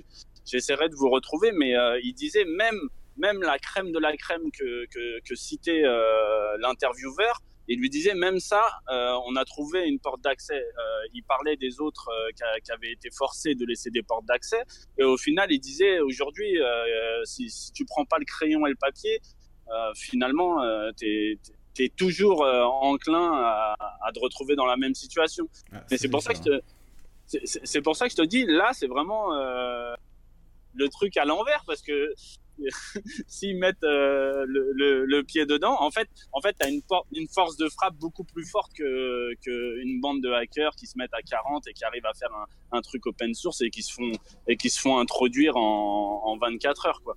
Là, là, c'est vraiment tout le gouvernement chinois qui qui, travaille bah, qui va travailler à un système et qui justement parce que il a réussi à fermer la porte à, l'espionnage se retrouve euh, ennemi des, États-Unis d'une certaine façon, comme il dit euh, les, les les commerçants étrangers, je sais plus c'est quoi la, la phrase qu'il a utilisée, mais euh, c'est vraiment parce qu'il n'a pas accès aux informations que, que, que, tout ça se met en place. Quoi mais je m'étais déjà renseigné ouais, sur ça et quand j'avais vu euh, l'émission de Thinkerview, euh, bah, il y avait quelque chose d'assez désolant à se dire, ben finalement, euh, ils ont ils ont intégré chacune des équipes pour euh, réussir à rentrer dans, dans chacune. Et c'était encore plus intéressant pour eux parce qu'ils se disaient si les gens font l'effort de, de se protéger, c'est qu'ils ont des choses à cacher. Donc, mhm. euh, donc ils avaient mis la bouchée double pour rentrer dans, dans, même les petits systèmes, quoi. C'est ce que nous dit, euh, c'est ce que nous dit Sirius hein, d'ailleurs. Euh, je m'en tape que la CIA sache que j'aime dire Engray. Ben voilà, c'est une, façon de dire j'ai rien à me reprocher, mais, euh, mais effectivement, c'est c'est avec cette mentalité-là qu'on a mis des backdoors dans, dans, tous les, dans tous les serveurs pour que la NSA aille piocher ce qu'elle avait envie. Quoi. Donc, c'est. De toute façon, c'est le discours de tout le monde actuellement. C'est oui, reprocher, etc. Mais ça, le problème, c'est que le jour où tu as quelque chose à te reprocher, euh, ben c'est trop tard. Euh, on a déjà tout ton historique. Euh, par exemple, si demain le fait d'avoir soutenu les gilets jaunes te vaut une hausse d'impôt de 20%, eh ben, tu pourras pas effacer les messages que tu as mis il y, a, deux ans. Nous, on a fait 18 heures de vidéo sur les gilets jaunes, si c'est pas 30, donc. on a fait tellement d'émissions sur les gilets jaunes, je crois que les traces voilà, sont, sont irrémédiablement inscrites. Mais écoute, on assume. Hein. S'il faut, euh, faut payer l'impôt jaune. Ouais, bah, ça va finir comme ça. Hein. alors, Magdala, elle a réussi à se connecter ou pas? Oh, Magdala, non, toujours pas, on la voit pas. Hein. On la voit pas.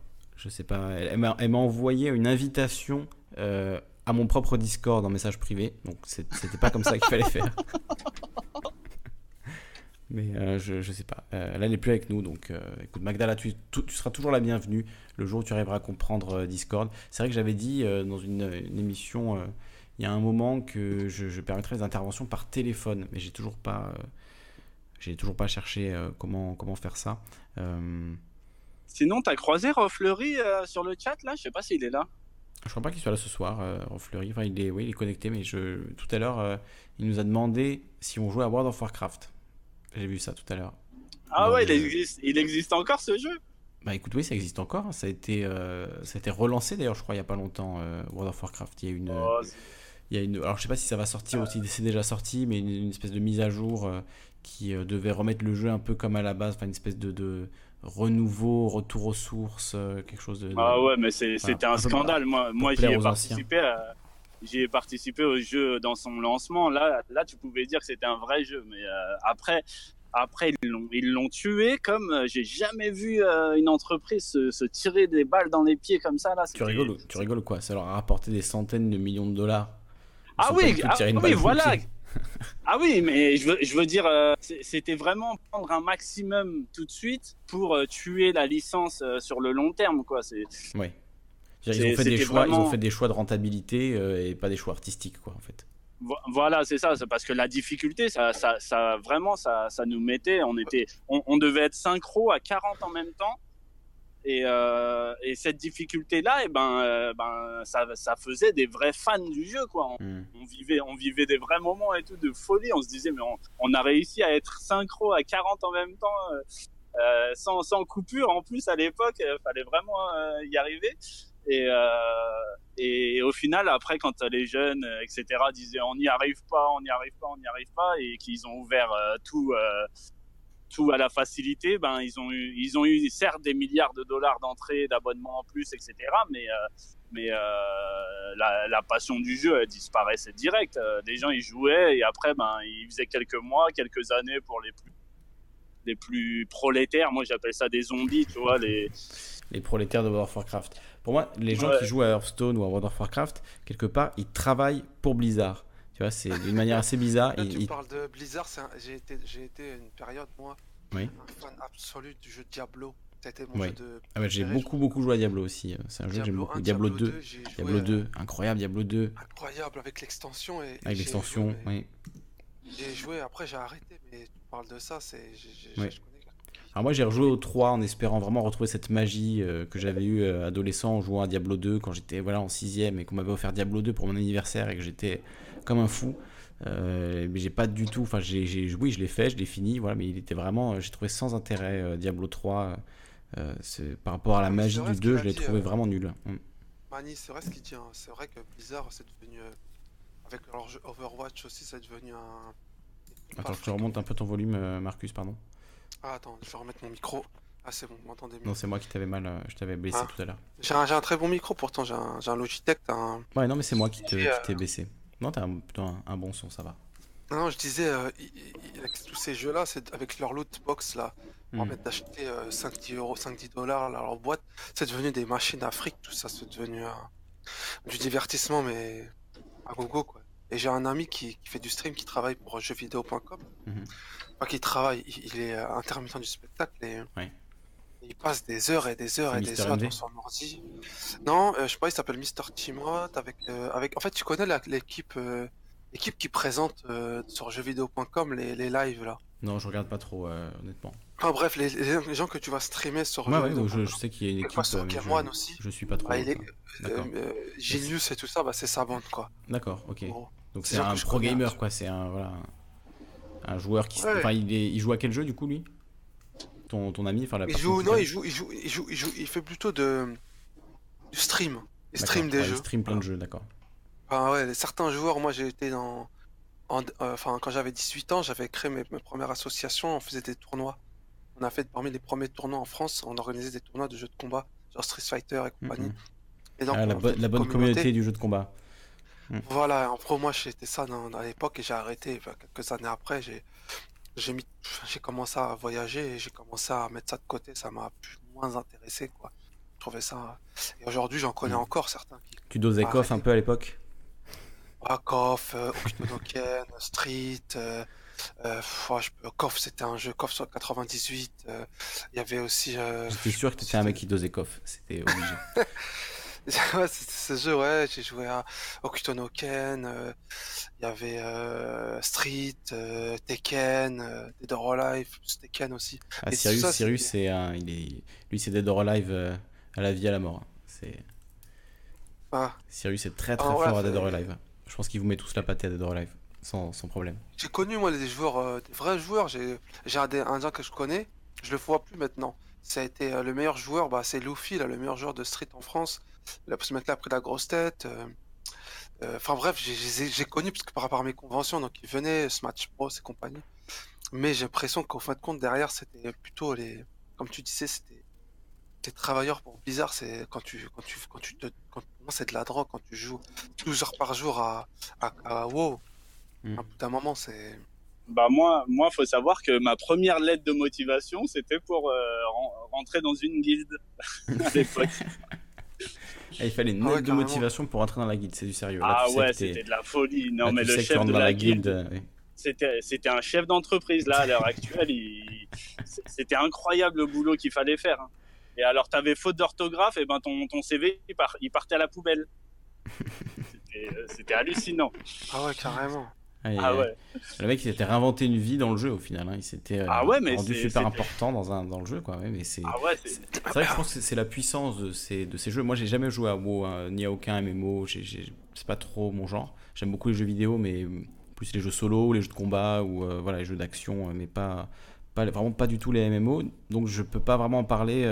c'est pas un témoignage, quoi. Mais, mais j'ai l'impression que le le fait de pouvoir euh, se réinventer à travers le jeu et avoir une, maîtrise sur, sur sa vie, avoir une maîtrise sur euh, euh, la façon dont on progresse dans l'existence, bah c'est ça qui pousse beaucoup de gens à travailler dans un jeu plutôt que dans la réalité, puisque c'est beaucoup beaucoup mieux organisé pour te récompenser et pour, comment dire, justifier le temps que tu y passes qu'un travail salarié dans une entreprise avec des collègues chiants, et etc. C'est, ça paraît logique, hein, mais, le jeu est conçu pour euh, te donner vraiment l'impression que tu as une, autre existence, quoi. Qu'en fait, tu, as une, une, une existence sociale, puisqu'il y a d'autres gens qui sont dans le jeu aussi. Euh, il y a, comme tu dis, des guildes avec le chef de la guilde, etc. Enfin, c'est une organisation sociale, il y a même une économie. Euh, il y a ah des études qui ont été faites sur les économies des jeux en ligne, comme World of Warcraft, etc. Je veux dire, voilà, c'est des vrais mondes virtuels, et forcément, on, peut, on peut s'y réinventer, quoi. Et je pense que c'est ça qui séduit beaucoup, beaucoup de gens. tu peux te créer l'identité qui te, qui te plaît vraiment, et t'identifier à quelque chose qui te correspond, enfin, en tout cas tu as l'impression que ça te correspond un streamer, excuse-moi, mais t'as des mecs qui stream. Mm T'as un joueur qui est connu, euh, Gotaga, joueur de Call of Duty. Euh, le mec, il est en train de travailler. Euh. Ces gens-là, ils ont pas... Enfin, c'est des gros streamers, mais ces gens... Euh, ils sont ah c'est, un travail, c'est un travail. Hein. franchement, ceux qui pensent que c'est juste oh, on joue aux jeux vidéo, on se filme, quand tu dois le faire ouais, 10 heures par jour en te filmant, en gardant la pêche, en parlant aux gens, etc., c'est un vrai boulot. Après, il y a des, après, y a des effets négatifs, hein, parce que moi, honnêtement, moi, je vous dis honnêtement, c'est que moi, j'ai la personne que je parle qui vit, le mec doit vivre dans un deux pièces, c'est tout petit, c'est des vies, excusez-moi du peu, mais euh, ça mange mal, ça dort mal, c'est des gens décalés qui se lèvent à 4h de l'après-midi. Eh ben, euh, eh ben, franchement, euh, ils, ont des, une vie. c'est. Moi, j'aimerais pas être comme ça. J'ai déjà connu le d'être décalé comme ça et j'aimerais. Je suis content bah. J'aime pas, moi. Bah, figure-toi que moi, dans ma guilde, c'était tout le contraire. C'était euh, les gars, ils se mettaient en réseau, on se donnait rendez-vous à Paris 12e, des fois on allait jouer ensemble. Et euh, les gars, ils disaient, ben, euh, moi je peux te faire bosser dans ma boîte, etc. Et du coup, et eh ben, au final, on avait tout un réseau de gens qui connaissaient par le jeu et qui, qui finalement ben, pouvaient s'entraider dans, dans la vie réelle en se faisant rentrer dans, dans telle boîte. Tiens, mon père, il recherche un comptable. toi, t'as euh, et, au final, ça marchait super bien et euh, c'était assez impressionnant de voir que ben, finalement, il savait euh, qui, qui pouvait recruter, faire recruter, etc. Parce que au travers du sérieux qu'il avait dans le jeu, et eh ben, il savait que le gars, c'était pas, c'était pas un fou. Quoi. Mmh. petite dédicace à, l'API Replay, euh, puisque tu parlais tout à l'heure de World of Warcraft, euh, enfin on en parlait par rapport à la, question de Rofleury. Euh, dédicace à l'API Replay, qui est un streamer WoW et qui justement connaît extrêmement bien le jeu. Il joue encore, joue encore aux dernières, extensions, je crois. Hein. Bon, il a, eu, il a eu des problèmes, je sais pas s'il joue encore à WoW ou à autre chose en ce moment. en tout cas, c'est voilà, un streamer, streamer World of Warcraft il se trouve que je le connais personnellement, donc je voulais faire une petite dédicace parce que je sais que c'est quelqu'un, justement, tu parlais de travail, je sais que c'est quelqu'un qui travaille, clairement. Euh, alors certes, c'est sa passion, il adore, il adore ça, mais en même temps, c'est un travail et il le, vit vraiment comme, euh, comme une activité euh, salariée avec des horaires fixes, il doit respecter, il peut pas prendre de vacances à n'importe quel moment, il doit se justifier ah des jours où il peut pas streamer, il a installé quelque chose et il est obligé de s'y tenir, et c'est normal, quelque part. Il, voilà, il, il fournit une, sorte de service hein, de divertissement aux gens à intervalles réguliers. H24 euh, moi, les gens que je, que je, connais qui stream, euh, euh, ils vont pas au sport, ils ont des problèmes de santé, des problèmes, des problèmes de santé, pas bon, ça. de rester assis 12 heures par jour, 10 heures par jour, décalé. moi, je, sais pas, c'est pas bon quoi. Faut être un peu sociable dans la vie parce qu'être non sociable comme ça, à force.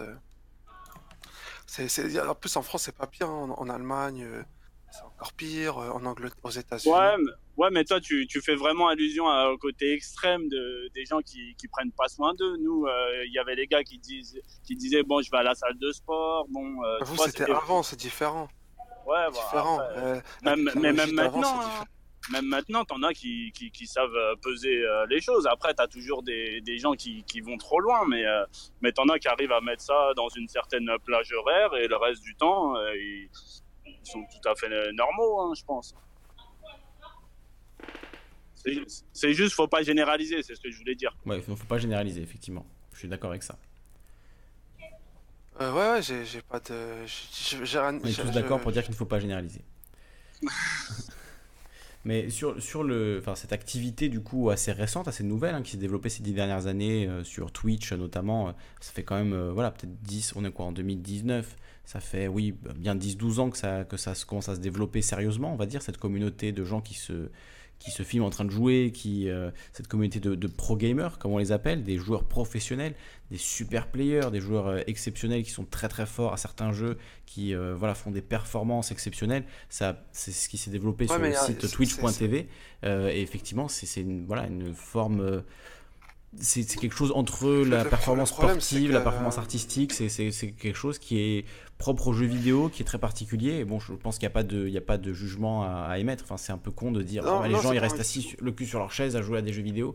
Bon, il y a aussi des gens qui restent le cul sur une chaise à réaliser des films, il y a des gens qui restent le cul sur une chaise à gagner de l'argent, euh, à faire de la banque. Bon, c'est pas forcément. Enfin, je sais pas s'il y a vraiment, euh, tu vois, des, des, de meilleures façons de passer son temps assis sur une chaise, quoi. Enfin, je, je sais pas, c'est peut-être. Euh, moi, je parle pas de ça, je parlais plutôt en fait concernant les, les, gens, je dis, qui, qui, qui jouent.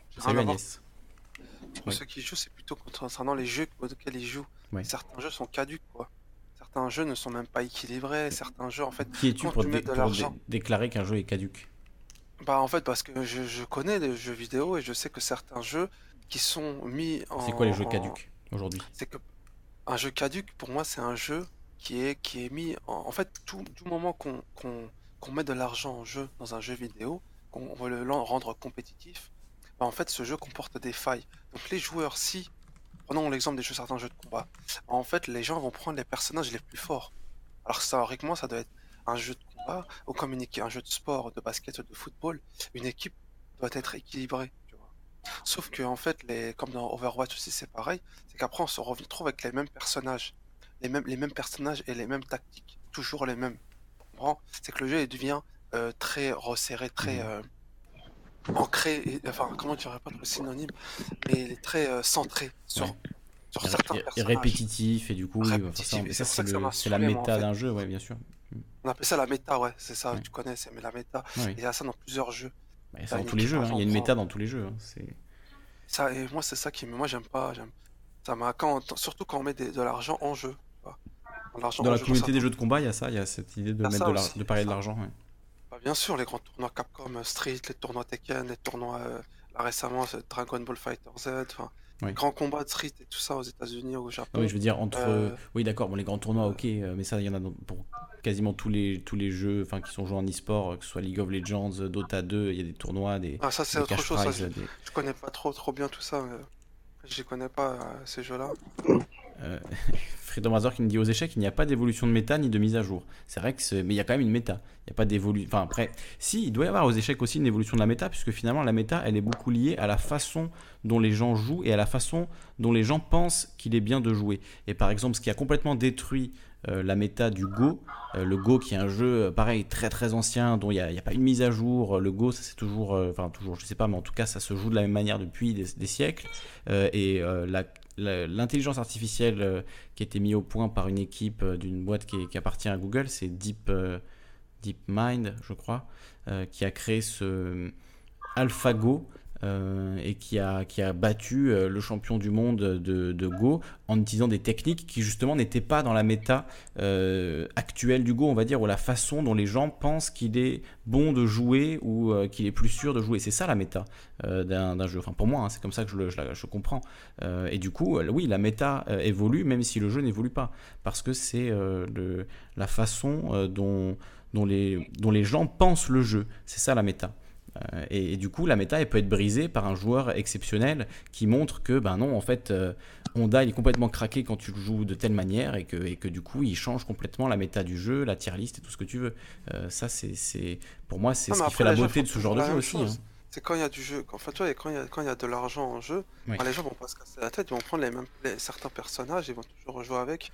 en fait, si, avec si demain, justement, tu vois, tu as des, des, des, teams qui jouent super safe, les mêmes personnages tout le temps, les mêmes euh, des équipes de d'e-sport qui sont euh, voilà, dans cette méta-là, et que d'un coup, tu as une équipe qui débarque avec des, avec des, nouvelles combinaisons complètement euh, folles auxquelles personne n'avait pensé, bah, là, c'est ça qui est génial. Et je pense que c'est là que le naît le divertissement, et c'est ça que les gens cherchent et attendent. C'est des gens qui vont, voilà, peu comme les sportifs de haut niveau. D'un coup, une équipe de foot, euh, elle va euh, tout défoncer avec une technique euh, qu'elle maîtrise à la perfection et qu'aucune autre équipe ne sait faire, comme Barcelone à une certaine période, avec voilà, les passes, leur, jeu de passes, etc. Tu peux prendre mille exemples comme ça dans quasiment tous les jeux. et je pense que c'est ça que les gens recherchent. C'est voilà, le, le, développement de nouvelles stratégies, de nouvelles façons de jouer, de, de, choses plus spectaculaires ou pas forcément spectaculaires. Il y a par exemple en boxe aussi l'exemple de du boxeur Mayweather qui est un boxeur ultra défensif et qui du coup a gagné tous ses combats. c'est pas voilà, c'est en ayant une défense parfaite, il a gagné tous ses combats. Et effectivement, c'est pas forcément comme ça que tu vas te dire on va pour gagner en boxe, il faut être défensif, tu vas pas forcément te dire ça et pourtant lui en maîtrisant parfaitement la défense, euh, il s'est pris très peu de coups dans sa carrière et il a gagné tous ses combats. Donc euh, c'est ça aussi la méta. Enfin, c'est ça aussi l'intérêt d'un jeu quoi. Salut euh, Sirius, Oui Mani, bifurque. je disais, c'est des bifurcations. C'est un peu comme dans, dans WoW où moi, j'utilisais tout le temps un prêtre. Et c'était toujours sous-estimé parce que ça faisait pas très mal, mais euh, le fait de pouvoir se soigner, se soigner, se soigner à volonté presque, euh, bah, ça faisait que même si je faisais pas mal, ben, à la fin, c'est moi qui gagnais. Quoi. Et, euh, et ça, quand euh, quelqu'un il venait de prime abord, il disait bah, le prêtre, il a aucune chance, il est fragile, euh, il fait pas mal mais euh, c'était sous-estimé le fait que ben quand, quand il, il peut se soigner et eh ben et eh ben il, il augmente son potentiel euh, presque infiniment quoi. C'est bah, c'est ça qui est, qui est, beau dans, dans ce qu'ils ont fait à, à, chaque fois à la base. C'est euh, les, les, équilibres entre le, entre toutes les classes ils se valent. C'est toujours après qu'ils rajoutent une classe euh, cheatée pour relancer un petit peu euh, l'attrait du jeu et que quelqu'un arrive et prenne un, un, paladin qui se soigne et qui frappe fort en même mm. temps. Et du coup, ça, c'est bah, la question de, de l'équilibrage euh, des, des jeux. Avec la triche, mon frère s'est fait bannir de Blizzard, il trichait sur Diablo 3. Ah, son personnage, son personnage, il a utilisé mon compte. En fait, mon compte. Euh, Ton compte s'est fait bannir du coup. En fait, son personnage, il tournait tout seul. Il tournait, tournait, tournait, tournait, tournait. Et euh, en fait, euh, ils ont, ils m'ont déjà envoyé un mail, ils m'ont dit comme quoi ils utilisaient un bot. Ouais. Et moi, j'ai été banni après ça. ça fonctionne plutôt bien. Il y a eu des histoires de, de, de grosses équipes, hein, notamment je crois que c'était à Counter-Strike. Ouais, c'était dans, Counter-Strike des, des, types qui avaient, qui avaient hacké en fait euh, d'une manière complètement euh, improbable, mais en gros ils avaient fait un hack qui faisait que leur balle avait plus de chances de toucher la tête et avait plus de chances d'aller au bon endroit. Mais c'était des, des hacks de serveur. Enfin, je sais pas exactement quelle technique ils ont utilisé, mais c'était quelque chose au niveau du serveur où euh, ils changeaient en fait euh, le. le... C'était pas un aimbot si vous voulez, ça changeait rien sur leur écran. Par contre, leur balle avait plus de chances de toucher la tête et plus de chances de faire des one shots. Et ça a été découvert et bon, Bah, ils ont été c'est tous bannis. c'est- pire que ça. Moi, la semaine dernière, j'ai un pote qui a été banni parce qu'il se cachait dans les murs. Et Ah. du coup, eh ben, il, Ah sortait, il sortait que le bout de son, de son canon. Ça Il pouvait aussi. tirer, mais, mais personne ne pouvait le toucher.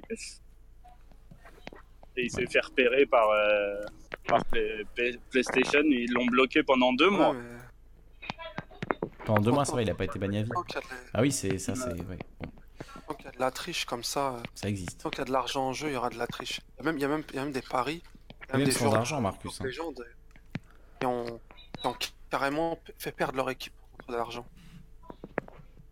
C'est vrai, hein. Mhm.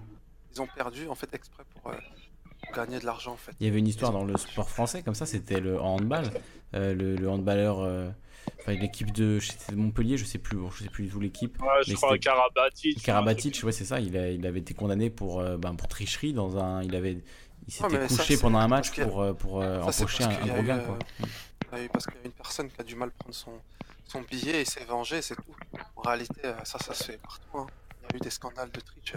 Ouais, bon. des scandales de triche, il y en a Je il y en sais plus les détails de euh, l'histoire, mais il me semble que c'était quelqu'un proche de lui qui avait, euh, qui avait pris le billet, donc c'était pas forcément une vengeance, c'était plutôt une occasion de. Parce qu'il avait quand même fait exprès de perdre le, le match, c'était ça, c'était ça qu'il était accusé en tout cas. Après, bon, je sais pas, je- je- j'avoue, je me souviens pas des détails de l'histoire, donc je vais pas commencer à raconter n'importe quoi. Mais, mais oui, il a pas du gain, effectivement, euh, fait faire toutes sortes de choses, hein, c'est certain. Mais tout à l'heure, je demandais si Rofflery il est là, là, parce que je- j'aurais bien voulu. Non, il est pas là, non. Ouais, je- Il sera là une prochaine Ouais. fois, je pense. Il est, il est étudiant, il doit travailler, le pauvre. Vous jouez à, ouais, ouais. à World of Warcraft, à mon avis. Il joue toujours. Bah, il nous a posé la question, donc peut-être qu'il a envie de monter une guilde, euh, Calivision, je sais pas, mais ça n'arrivera pas, hein, je, je vous le dis tout de suite. Euh, tiens, je vais te parler d'un. Euh, d'un- je sais pas si tu connais. Est-ce que tu connais. euh, ça n'a rien à voir avec le jeu vidéo. Mhm. Parce que je suis. euh, tu, tu sais, c'est qui Tu connais l'émission que moi j'ai découvert il y a en 2010 grâce à mes voyages.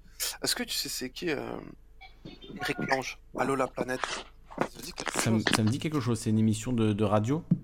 En fait, c'était une émission qui était. Une émission sur euh, France Inter, non? France Inter avant, ensuite qui allait sur le Move. Ouais. En fait, c'est une émission. Lui, c'est un grand, c'est un grand voyageur euh, de base. Il appelle des gens dans le monde entier avec des. Voilà, sont, et en ouais. fait, c'est une émission, et lui, en fait, son émission, elle, elle a duré jusqu'en 2014. Elle passait la nuit, non C'est passé le soir, ça Ça passait Si, le. ça passait le soir, et non, une- Ouais. très, non, sur le Move, c'était à 13h, et sur Mm. France Inter le soir.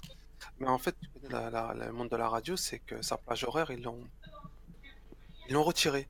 Donc Mm. ensuite, ils ont, pro- ils ont réussi à aller sur, euh, sur euh, France O pendant un an, jusqu'en 2016 ou 2017. Ensuite, ils ont, ils ont su, France Télévisions bah, arrêté leur, leur, leur, euh, leur, euh, ils ont arrêté leur programme avec eux. Mm. Et moi, j'ai écouté, j'avais tous les podcasts, parce que quand je voyageais, et j'écoutais, en fait, euh, j'ai- j'ai- j'ai- j'aimais beaucoup ces, ces- j'aimais beaucoup euh, ces, ces logements, enfin, ces logements, euh, cette émission, parce que je l'écoutais souvent.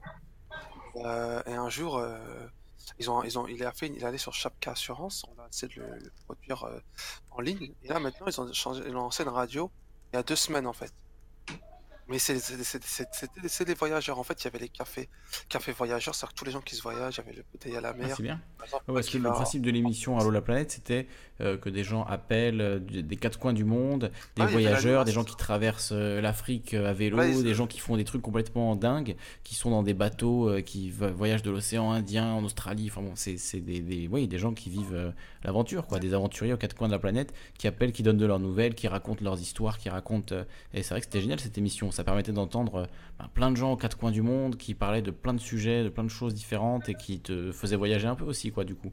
C'est vrai que c'était euh, c'était une très bonne émission de radio. Enfin, J'aimais bien écouter ça le soir sur France Inter. Après, j'ai pas du tout suivi autant que toi le, le passage sur le Move, sur François, tout ça. J'étais pas du tout. euh, tu me l'apprends hein, parce, que, j'avais jamais entendu parler de ça. euh, Je, je la, je la euh, tout le temps en fait, parce que j'ai euh, euh, ouais, je je connais leur chaîne, j'ai déjà assisté à leur émission euh, Ouais, t'es un fan quoi. sur, euh, ouais, parce que j'ai- j'ai- j'aime bien en fait, j'aime bien, euh, j'aime Ouais, bien leur émission. C'était un et- super concept, ouais.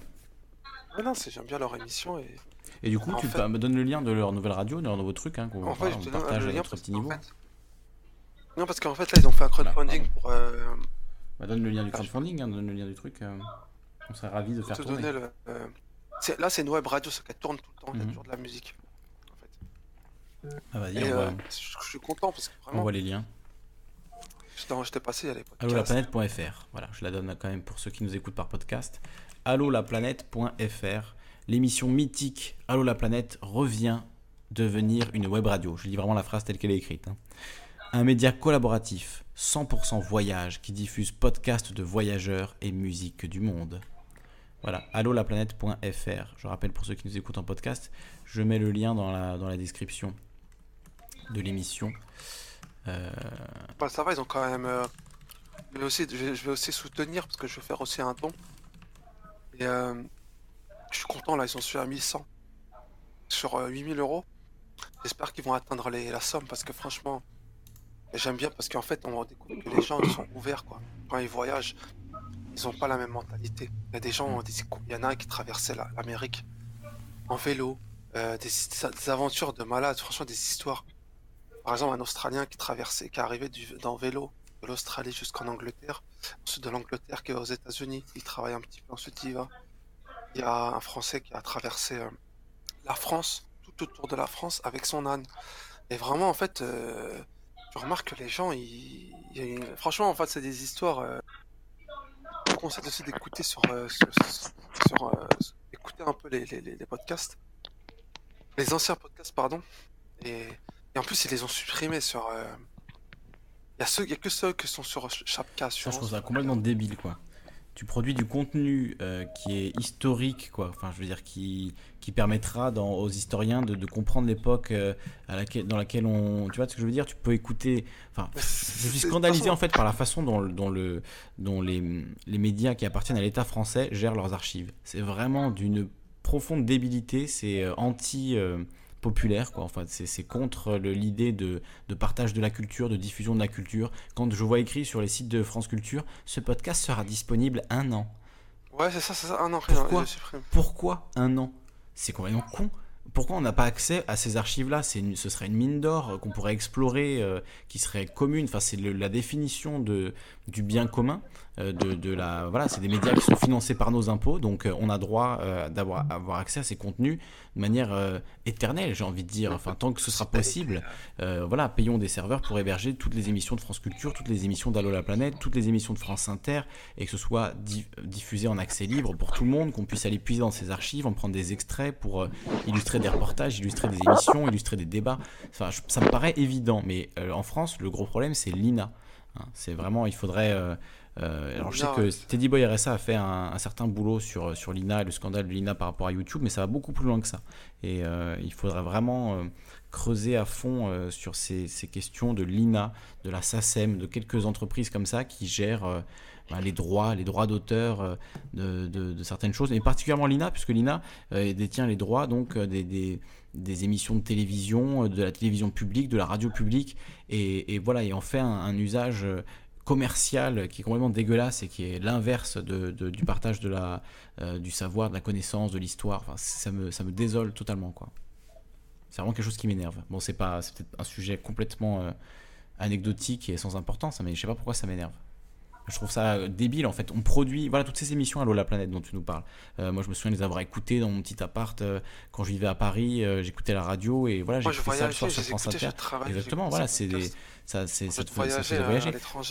Et J'avais En fait une fait, émission avec, euh, avec quelqu'un, alors j'ai le nom de Théron qui me vient, mais je suis pas sûr que c'était son, vraiment son nom, peu importe, qui faisait des émissions sur le voyage comme ça aussi et qui avait invité un, un gars qui avait traversé l'Europe euh, d'ouest en est. Il avait traversé, donc il était parti, je crois, de Brest et il était allé euh, jusque en, euh, à la mer euh, euh, sino-russe, enfin euh, ja- japonais-russe, je sais pas comment, comment il faut dire, euh, mais le, le- voilà, de- complètement de l'autre côté de je me l'Europe. rappelle, c'est un... je, suis parti en fou. Estonie.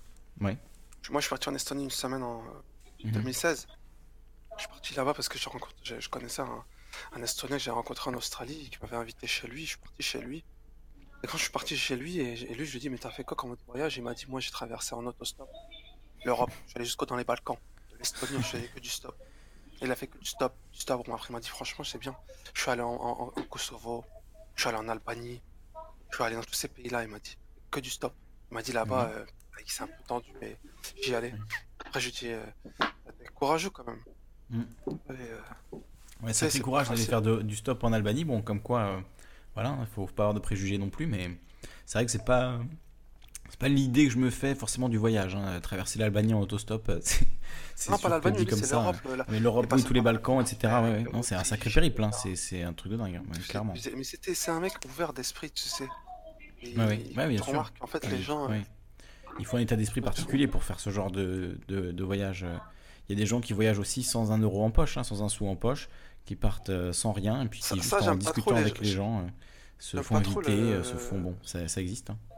Pas trop les gens qui, qui, qui voyagent avec pas d'argent, je trouve c'est un peu je trouve parce que en fait qu'il faut faut pas faut, faut pas oublier que nous étant français, on a le passeport rouge et ce passeport nous permet de, de tra- d'aller dans des pays que certaines personnes dans le monde ne peuvent pas. Voilà, faut pas l'oublier ça, qu'on reste quand même des- un peu des privilégiés. Que des gens dans le monde ne peuvent pas. Moi je peux aller dans tous les pays du monde. Grosso modo, sauf si on me refuse certains pays comme les États-Unis où ils peuvent me refuser, mais bon, peu près que ce, ce pays quelques autres pays. Mais, euh, enfin, quand je dis refuser, c'est que vous connaissez l'Amérique. L'Amérique, euh, euh, il se peut que vous avez, vous êtes- vous avez voyagé en Iran ou en, en Corée du Nord, euh, on vous refuse le Oui, si pays. t'as les mauvais tampons sur ton passeport, tu rentres pas aux États-Unis. Voilà. Mais bref, mais bon. Quand même, je peux aller en- demain en Afrique du Sud, euh, en Uruguay, en passant par euh, Taïwan, euh, je sais pas, les îles Fidji, euh, je- l'Égypte, et, et personne va me refuser. Du moment que je paye mon billet d'avion, je peux y aller, quoi. Voilà, c'est. Ça, non, dans certains. Il y a, je pense qu'il doit y avoir peut-être 2-3 milliards de personnes dans le monde qui ne peuvent pas se permettre. Ah, clairement, Ça. ouais. On, on est privilégié avec le passeport français, c'est sûr que tu es privilégié. hein. C'est un des passeports, euh, c'est un des passeports puissants entre guillemets quoi. Un des passeports que tu peux, avec lequel tu peux aller euh, dans, dans de très nombreux pays euh, sans, sans qu'on te pose de questions, sans avoir de problèmes. Euh, même si effectivement aux États-Unis aujourd'hui c'est compliqué. Si tu as eu des problèmes avec la justice, si tu as été dans certains pays, effectivement, tu as de grandes chances de te faire refouler à la frontière. Ça c'est Ouais, c'est à c'est ça. ouais. Et. Alors, Nilo dit, c'est quoi le rapport euh, entre partir sans argent? Euh, On parlait de quelqu'un qui a traversé les Balkans en autostop. Donc euh, voilà, je faisais le lien Non, avec. euh, avait de l'argent, je pense. Il avait un oui, petit lui, peu. lui, il avait sans doute de l'argent, mais le rapport que je faisais, c'était pense. euh, l'attitude qu'il faut avoir finalement pour euh, faire ce genre de voyage, c'est-à-dire être euh, ouvert, prêt à discuter avec n'importe qui, prêt à vivre n'importe quelle situation et, et avoir effectivement un, un état d'esprit très positif. Je pense que c'est important quand on fait ce Ah genre parce que ça de. t'ouvre l'esprit, de en fait, ça découvre d'autres personnes, t'ouvre continent, t'ouvre horizons, d'autres cultures. C'est génial. euh, hein. voilà, moi j'aimerais bien aller, je sais pas, en Azerbaïdjan ou, Ou euh, dans ces pays-là, en ce temps-là, tu sais, ces pays peut-être. euh, Tous les pays en ce temps. ça- ouais, ça peut être des pays beaux, quoi. Il y a une belle nature, euh, je sais pas, euh, peut-être peut-être des cons partout, mais voilà. Hmm. Je trouve que. Je trouve qu'il faut arrêter d'être fermé d'esprit. Je suis persuadé qu'on va dans la rue, tu sais c'est quoi la capitale de l'Azerbaïdjan, il va te dire non. tu vois ce que je veux dire? Même moi en Europe, moi je sais même pas où se trouve, où se trouve la Slovénie et entre la Slovénie et la Slovaquie, je sais à peu près, je connais, je sais même pas si, je sais même pas où je sais à peu près ça se trouve dans une carte. Je pourrais même pas te dire la capitale exacte. Je sais pas si c'est Bratislava ou, je sais même pas, tu vois. euh, Voilà, je connais tout ce qui est Europe de l'Ouest, mais tout ce qui dépasse euh, Pologne, tout à l'est de la Pologne, j'en ai aucune idée, quoi. moi. Je connais l'Autriche, sans plus. T'as une parce que voiture, c'est euh, proche. Marcus? Pardon? T'as une voiture? Pff, ouais, j'en avais une, mais j'en ai plus là. T'as plus de voiture?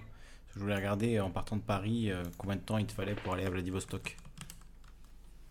En voiture. Ah, tu peux y aller en stop, hein. On part Le de Paris. transsibérien, sinon.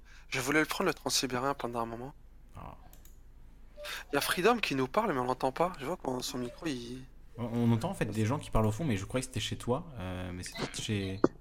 Non, mais tu parles, t'es là, euh, Razor? Parce que je crois que tu parles, mais on t'entend pas. j'ai coupé son son. Je crois qu'on entend le micro derrière lui parce qu'il a allumé son micro. Non, c'est moi qui ai mis la musique. Non, mais il y a quelqu'un qui parle euh, en fait euh, dans la chambre ou dans le. Oui, c'est vrai, c'est vrai. Voilà, je, je coupe ton son, euh, Fred G, tu, tu nous parles dans le chat si tu veux intervenir en direct. hein. Ouais, il est parti, bon. Il est parti lui-même. Euh, donc, Vladivostok, on a dit. Hein. Vladivostok. On va voir. En fait, t'as le chat en direct sur YouTube là? Euh, oui. Parce que j'ai pas le lien, c'est pour ça que souvent. T'as Souvent il est en. T'es pas sur euh, YouTube, tu veux dire? Ouais, en fait, souvent tu le mets en. Tu le mets en, en annexe, en... en haut. Là, tu l'as pas mis. YouTube, tu veux dire? Ouais, ça, ça marche. hein. non, je sais qu'il marche, mais c'est que souvent tu le mets en fait en, haut, il y a écrit café philo. Enfin, souvent tu le mets là en fait. En... Mais là, on est dans le chat direct. Hein. Ah, ok. Ah, c'est juste pour partager ça parce que cette émission, je l'ai, je, je l'écoute tout le temps. Je, l'écoute depuis des années, des années. Genre, j'essaye de rater. Quand je fais du sport, je l'écoute. Quand je, quand je sors, je l'écoute. Quand, quand je fais des longs trajets, je l'écoute. Franchement, si tu découvres les gens où ils vont, franchement, chapeau certains. Le mec qui, prend, qui fait du bateau stop. Partir de Paris pour aller à Vladivostok en voiture, c'est que 147 heures. C'est combien de temps? 147 heures. 147 heures, euh, ça le jour. attends, mais sans arrêt ça Sans arrêt, non-stop. Tu roules non-stop. 147 heures sans circulation. Il faut qu'il n'y ait pas de bouchon non plus. Donc 147 divisé par 24. Parce qu'il y a Vladivostok. ça fait une bonne semaine quand même. Hein. Une bonne semaine de route en roulant très très intensément et en dormant très très peu. Ouais, mais faire la route et ne pas. Non, c'est pas conseillé. Hein. Non, je pense qu'il vaut mieux compter un petit mois, à mon avis, pour le faire tranquillement, avoir le temps de visiter un petit peu. Bon, il faut quand même rouler pas mal, hein, mais. En tout cas, c'est une bonne semaine de route, quoi, de, vraiment de conduite. Donc après, vous, le, vous la mettez comme vous voulez. Hein, mais... Et je crois que c'était bien ça qu'avait fait euh, cette personne euh, qu'on avait reçue. Je, pense que c'était euh, Théron, Philippe Théron, qui avait reçu ce, cet aventurier qui avait traversé en 4x4 le, ben voilà, alors lui était parti de Brest, donc c'est même encore plus loin. Là j'ai mis Paris, on va mettre Brest. Je, je parle de, gens dont je ne peux même pas citer le nom, donc c'est c'est formidable, hein, mais en tout cas quelqu'un l'a fait quoi. Moi j'ai mon patron. J'ai mon patron qui a fait Paris-Pékin. S'ennuyait. c'est pas mal. Hein. Il s'ennuyait. ouais, bah moi, on, c'est ce qu'on disait à l'époque. Euh, il s'ennuie, alors il va se promener. Mais lui, ça, il va à Pékin quoi. Ouais, c'est un passionné de, de, tout ce qui est euh, Paris-Dakar, etc. Et euh, en, pendant, pendant des années, en fait, c'est lui qui, qui payait euh, pour, pour qu'il y ait les, les 24 heures tout-terrain près de Paris. Et quand il a vendu la boîte, bah, ça s'est arrêté en même temps. Parce que, parce que le nouveau patron, il voulait pas, bah, il voulait pas jeter de l'argent là-dedans, mais mais lui, c'était un passionné, voilà, de, de tout ce qui est euh, route, euh, camion, voiture, 4x4, etc. Et il était parti euh, comme ça à, Pékin. Ouais, ça, doit être franchement. Google Maps trouve même pas d'itinéraire, donc c'est pour te dire à quel point c'est un voyage de l'extérieur. Ah ouais, bah ouais. Bah de toute façon, quand tu passes dans le Kazakhstan, je pense que tu es obligé de, de, sortir des routes, hein. hmm. des trucs comme ça. Là. Il y a une grande chance. Il était parti avec quel, quel genre de voiture?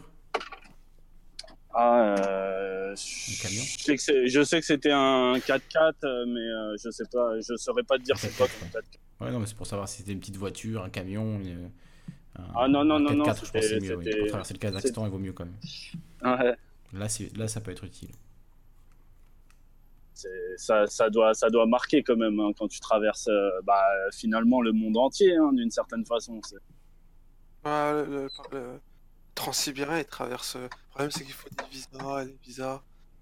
Et ah ouais, tiens, en parlant d'une anecdote, en parlant, quand tu voyages, tu vois les rapports humains avec les. C'est surtout avec les douaniers. Euh, quand je suis parti en Nouvelle-Zélande en 2011, je suis arrivé à l'aéroport en fait. En 2012, pardon, et j'arrive et je fais mon road trip. Là-bas, je loue un van et je traverse l'île du Nord jusqu'à l'île du Sud. C'était la période où il y a eu le tremblement de terre, la Christchurch. Et, euh, et je me rappelle, j'arrive à l'aéroport et je tombe sur, suis le dernier avion qui arrive à 20h. J'arrive, il me dit ouais, je vais faire un petit tour dans la Nouvelle-Zélande, je vais rester un mois, il me dit ah bienvenue et tout ça. Le mec de l'aéroport vraiment sourire et tout quoi. J'ai jamais vu comment l'hospitalité qu'il avait. Il me dit je dis mais demain on va venir me chercher, euh, je dois récupérer mon van, euh, j'ai un taxi qui vient me chercher. il me dit bah tu sais quoi, viens je te dis où dormir. Souvent les voyageurs ils dorment sur l'aéroport, donc j'ai dormi dans l'aéroport. J'ai me dit va là-bas dans un coin, tu poses ton sac de couchage si tu veux et tu dors. T'inquiète pas, personne va te prendre la tête et tout. Tu vas là-bas. Et le mec qui m'avait, c'était le mec qui me tamponnait le passeport, tu vois. Et vraiment, euh, une, super, super, super, euh, super chaleureux, quoi. J'avais reconnu une.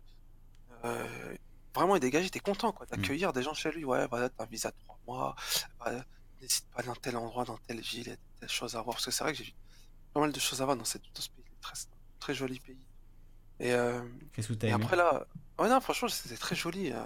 Après, il est un peu moins riche que l'Australie, mais c'est un beau pays, quoi. J'ai vu les, j'ai vu les, je suis allé dans le Hobbiton, le- l'endroit où ils ont fait le Seigneur des Anneaux. Mhm. En fait, avant, avant que j'arrive, quand, quand je suis arrivé, ils allaient commencer le tournage du, euh, du nouveau film. C'est quand on faire les travaux pour le nouveau film, là, les, The Hobbit, là. Mhm. Et je voyais, parce que je voyais les trucs de cinéma qui tournaient, il y avait les travaux, blablabla et tout ça. Et, euh, et moi, j'ai traversé, je suis parti euh, dans l'île du Nord, l'île du Sud, j'avais un van. En fait, tu savais, il y a le système. euh, En Europe, il n'y a pas ça, mais enfin, on peut loin un van dans, un, dans une ville, aux États-Unis, par exemple. Mhm. À New York, on peut le rendre à Los Angeles. Je sais pas si vous connaissez ça. Ça permet de Ouais, traverser un ouais. Oh, c'est oui, c'est pas mal, c'est sympa. et, et, et en fait, quand je suis obligé d'aller là-bas- d'aller le rendre à Los Angeles du coup après? Ouais, non, mais ça c'est un exemple, mais ça se fait, hein, ça se fait là-bas en Australie, ça se fait tout ça. C'est vrai, D'accord. les anglo-saxons, les Angleterre, euh, Amérique, Canada, etc., ils sont très comme ça, ils sont très mode. France, il n'y a pas trop ça, quoi. Mhm. Là-bas, eux, ils sont encore Canada et tout, c'est comme c'est des pays très étendus. Et, euh, ils- Bah oui, c'est ça, c'est la dimension du pays Dans qui beaucoup oblige de- à faire, euh, ouais, faire ce genre de choses. ouais. coûtent pas mal de ce genre de choses et, et euh, ouais comment dirais-je et ouais et quand je suis parti en Estonie en Mhm. fait je sais pas si c'est par rapport au fait que le pays soit pauvre que les mentalités soient arriérées ou c'est par rapport à à, à- à la richesse d'un pays parce que j'arrive en Estonie j'a- j'arrive et comme par hasard dans le bateau parce qu'en fait c'est un bateau de, de Helsinki un- on appelle ça Viking Viking Line c'est euh, un groupe de ferries qui traverse euh, tous les pays baltes et toute la mer euh, mer froide là la mer Balte, je crois qu'on appelle ça. En haut de la Manche, je sais plus comment on appelle ça. Bref, elle fait, elle fait la Russie, ça fait Saint-Pétersbourg, euh, Suède, euh, Danemark, euh, certains ports en fait. Et j'arrive à, à Helsinki, à, Tallinn, pardon. On arrive le bateau et tout le monde passe. Vois, devant les frontières. Il n'y a pas de frontières parce que c'est l'Europe, donc tout le monde passe, tout le monde traverse pour sortir. Dans l'habitude. Et moi, j'étais avec un Français, comme par hasard. Non, on- j'avais ma valise, lui, il avait son sac à dos. Il nous entendait parler, et quand par hasard, je sais pas, quand par hasard, que moi et lui, on était un peu bronzés. Moi j'étais un peu bronzé, et l'autre, et quand par hasard sur la file d'assaut, je crois que c'est rarement dans ma vie, ça m'est arrivé, comme ça au faciès, mais vraiment de mettre de côté, quoi. Le mec, il nous a mis de côté, quoi. Un- un- le mec, il avait une tête, il ressemblait à, un- à un officier soviétique euh, des, des jeux vidéo, là, de, tu vois, dans, Red Alert 2, là. Tu vois les têtes qu'ils ont, là, camarades? Tu vois les têtes comme ça, là? Tu vois les, les, les genres de, genre de clichés que tu retrouves dans Hollywood, là, quand Arnold Schwarzenegger, il combat des mecs, tu vois? Tu vois les têtes comme ça avec leur chapeau, euh, avec un froideur, c'est une grosse, fro- Ouais. une grosse froideur. Passeport, please. Passeport, Hmm. please. Il me dit ça, j'ai pas de passeport, j'ai ma pièce d'identité. Mais en parlant de. Attends, non, je termine, je termine. Ouais, attends, je- je termine. Et après, il nous, il nous met de côté, enfin, on est sur la, la file, tout le monde passe, tout le monde marche. Attendez, on, on va s'asseoir sur une chaise à côté de moi et lui, il prend son passeport, ma pièce d'identité, il va faire des vérifications, il nous les rend. Et après, il me dit, vous allez pourquoi ici? Bah, euh, Lui, il allait par un- pour, pour l'école et moi, je vais voir un ami. Elle me dit, ok, bon, ouais, nous laisse passer. Après, on se regarde, on se dit, mais pourquoi ce connard, il nous arrête nous? Ouais. pourquoi Ah, nous le- Pourquoi moi, il va m'arrêter Pourquoi il met vraiment fils directement Il Ouais. nous a vu et directement il nous a mis de côté quoi. C'est vraiment, c'est l'impression que c'est comme si t'avais une, comme si tu nettoyais du riz ou des lentilles et tu vois les lentilles sales et que tu les retirais. Tu vois ce que je veux dire? C'est un peu une image un peu sale ce que je dis, mais c'est comme ça ça que arrivé à une, à une époque où j'avais une grosse barbe euh, et je prenais, euh, je prenais l'avion. Euh, effectivement, j'ai senti aussi ce, euh, comment dire, ce random, euh, soi-disant random, enfin soi-disant euh, contrôle aléatoire, mais en fait c'était pas du tout aléatoire, quoi. C'était clairement parce que j'étais la seule personne qui avait une grosse barbe et que c'est voilà, et on va contrôler lui parce qu'il a une grosse barbe. Ça, ça se voyait. Et j'imagine voilà, vous étiez deux, deux un peu bronzés dans le dans la file au milieu de tous les Estoniens un et ils vrai, vous ont vrai- ciblé, quoi. ouais. Il avait les yeux bleus, Ah ouais. il était brun, mais faut dire aussi dans un pays où t'as 90-15% qui sont. Après, la si vous population français entre vous, il s'est peut-être dit voilà, c'est des étrangers, on va on va regarder si. Non mais sur- surtout Vous n'avez que... pas fait fouiller ni rien au final Non, non, pas fouillé, mais surtout Hmm. que la population là-bas, il y a que des blancs, il y a Oui. que des blonds. Oui. Euh, dans le bateau, je crois, j'étais, le seul euh, basané, je crois, que j'étais le seul Oui. personne à avoir. euh, enfin, c'est, franchement, c'est voilà, c'est mentalité des gens. Quelquefois, ils ont, ils ont des préjugés. euh, Surtout, c'est un, homme- un, un, un homme, un, un policier, quoi, un police des frontières de chez eux. Alors que le mec en Nouvelle-Zélande, c'est complètement l'inverse. J'arrive dans son pays, le mec m'accueille, me dit, tu peux, bienvenue, tu peux t'installer ici, tu peux dormir là si tu fais gratuit dans l'aéroport. On aller. est sur les routes de, de Nouvelle-Zélande depuis tout à l'heure, là, sur Google Maps. euh, C'est vrai que c'est sympa. hein. C'est, ça donne envie. hein. C'est Moi, j'ai traversé l'île du Nord, j'ai fait montagnes. Auckland, belles Church et. Wellington. Je suis allé jusqu'au sud de la île et là-bas, il y a, il y a l'Antarctique.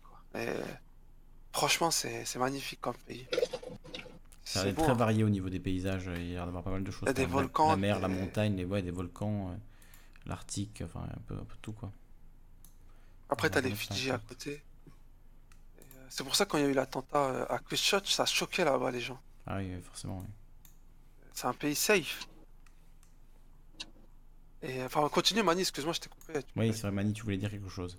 Non, non, je voulais juste faire une parenthèse. C'était vu que vous parliez de l'Australie, j'ai lu que euh, pour la première pour la première fois depuis 10 ans, ils vont importer du blé à cause de la sécheresse là-bas. Ça m'a fait penser à ça. Je voulais juste vous le signaler. Ils vont devoir importer du blé en Australie. Ouais, pour la première fois depuis 10 ans. tellement euh, il y a eu de la sécheresse, euh, je crois qu'il y en a qui ont perdu 100% euh, de leur récolte. Bah, mais c'est quand même bon à, relever parce que on a, on corrélé les dernières les derniers soulèvements populaires dans, les printemps arabes, etc., au fait qu'il il y ait eu des problèmes de ravitaillement en blé euh, sur euh, c'était euh, c'était toujours une année après que les Russes aient annoncé qu'ils n'exportaient pas cette année-là. Et là, on a on a un continent entier qui va qui bah, qui un pays continent, l'Australie. Mm-hmm. Et quand, quand ils disent qu'ils vont importer du blé, ben, ça va forcément impacter le, le, cours mondial. Quoi. Après, il faut voir si ça va avoir euh, les mêmes conséquences que qu'on a eu euh, côté russe. parce que ça, me paraît être une bonne prédiction. Ça, je vais les mettre quand même dans le dans le prédiction. Euh, euh, c'est là, je le formule que plus comme une question, mais on va faire une prédiction. le l'importation de blé en Australie va avoir des conséquences sociales ça sera intéressant de, de, voir ce qui va se passer quoi, au printemps. Je mets émeute, émeute. Tu prédis oh, des émeutes ou pas? Printemps, juste. Euh, printemps australien. Printemps australien. Pas d'interrogation. ah non, pas en Australie. Je pense que c'est dans les, les, autres pays qui vont avoir un prix plus cher, qui, va, qui vont être impactés en fait. Mais en Australie, euh, ils peuvent acheter le blé euh, mondial. C'est des, des, bons élèves. Euh, ils vont pas avoir de soucis à ce niveau-là. Par exemple, quand euh, les, les, Russes ont fermé le magasin, bah, ils ont dû se tourner d'autres marchés et ils ont dû être moins, moins bien accueillis que le seraient les, autres, les Australiens. Mm, mm. Ouais, je, je, ne sais qu'en penser. À voir, à voir comme tu dis. Bah, je pense... euh, là, tout à l'heure, quand je te parlais des logements, je, je, suis parti sur euh, euh, demande de logement, euh, tiré du site social.gouv.fr. Fais, fais, fais, une, tape un département que tu connais et regarde, moi j'ai tapé un département, regarde, regarde les nombres de demandes qu'il y a et le nombre de, logements qui sont attribués. Sur 1700 ah bah demandes, pour un T1, ah tu en donnes 120. Pour un T4, pour un T3, il y a 2626 en 2017 sur la commune de Créteil. Il y a, 4600 logements dans cette ville. Ouais, mais ça, ça a toujours été ça. Demandes. Ils ont attribué que 288. Ah, c'est un truc de malade, quoi. Non, mais ça, ça, ça, a toujours été. Moi, il y a, il y a 15 ans, je, m'étais inscrit aux listes HLM, là, près de chez moi. D'ailleurs, ça me rappelle une anecdote que je voulais, euh, que je voulais vous partager sur euh, la corruption. Je sais plus c'est à qui que j'avais demandé de me rappeler euh, le sujet de la corruption. Ah. Mais, mais, mais nous, on avait eu un, on, a, on avait eu un, champion pour le, pour le coup, il porte bien son nom parce que c'était Monsieur Champion qui, euh, euh, sur la commune de Romainville, euh, était connu par tous les Romainvillois. Vraiment, moi, je suis pas du genre à, m'intéresser à ces choses-là. Et finalement, c'était même tombé à mes oreilles. Ah ben, si tu vas voir Monsieur Champion, etc. C'est lui qui attribue les logements. Tu lui demandes, tu vas le voir, tu lui, tu lui fais comprendre. Ouais, moi, il me faut absolument un logement, etc. Et, euh, et finalement, eh ben, ce gars-là, il était devenu tellement puissant qu'il s'est retrouvé compagnon de la mère, qui elle-même est de la famille de Manuel Valls. C'est pour ça qu'il était venu deux fois euh, sur la commune euh, ben, pendant qu'il était pendant qu'il était premier ministre. Alors, le problème, c'est que moi, moi, vu vu de l'intérieur, ça m'a posé un, un très gros souci parce que je me suis rendu compte de de l'effet de la corruption Parce qu'on on dit toujours, on dit toujours, euh, euh, par exemple, on pourrait accuser, comme euh, d'ailleurs là, c'est pour ça qu'elle ne se représente pas aux prochaines élections, parce qu'elle a commencé à recevoir des menaces, parce que justement tout le monde, tout le monde voulait son appartement et qu'il y a une pression démographique sur Romainville qui est, qui est extraordinaire. Euh, on, chaque centimètre carré est, con- est construit. Euh, Bah, à- Partout, c'est comme ça. Partout, même chez moi, c'est pareil. oui, non, mais à Romainville, c'est vrai, c'est vraiment. euh, quand je te dis un trottoir, ils mettent, euh, ils mettent un studio dessus, c'est, pas de la rigolade. Mais, mais oh, le fait qu'il y ait Paris qui déborde sur Romainville et que ben, les Romainvillois ne trouvent plus d'appartements, ben, la pression a monté auprès de Champion. Champion, on sait que maintenant il est en, en concubinage avec le maire et du coup, ben, il y a, y a eu des menaces qui, qui, ont, qui ont- qui ont commencé à se faire en- et elle a dit qu'elle se représentait pas parce que euh, elle perdait le contrôle. Mais euh, ils ont déjà tellement emmagasiné d'argent que bref.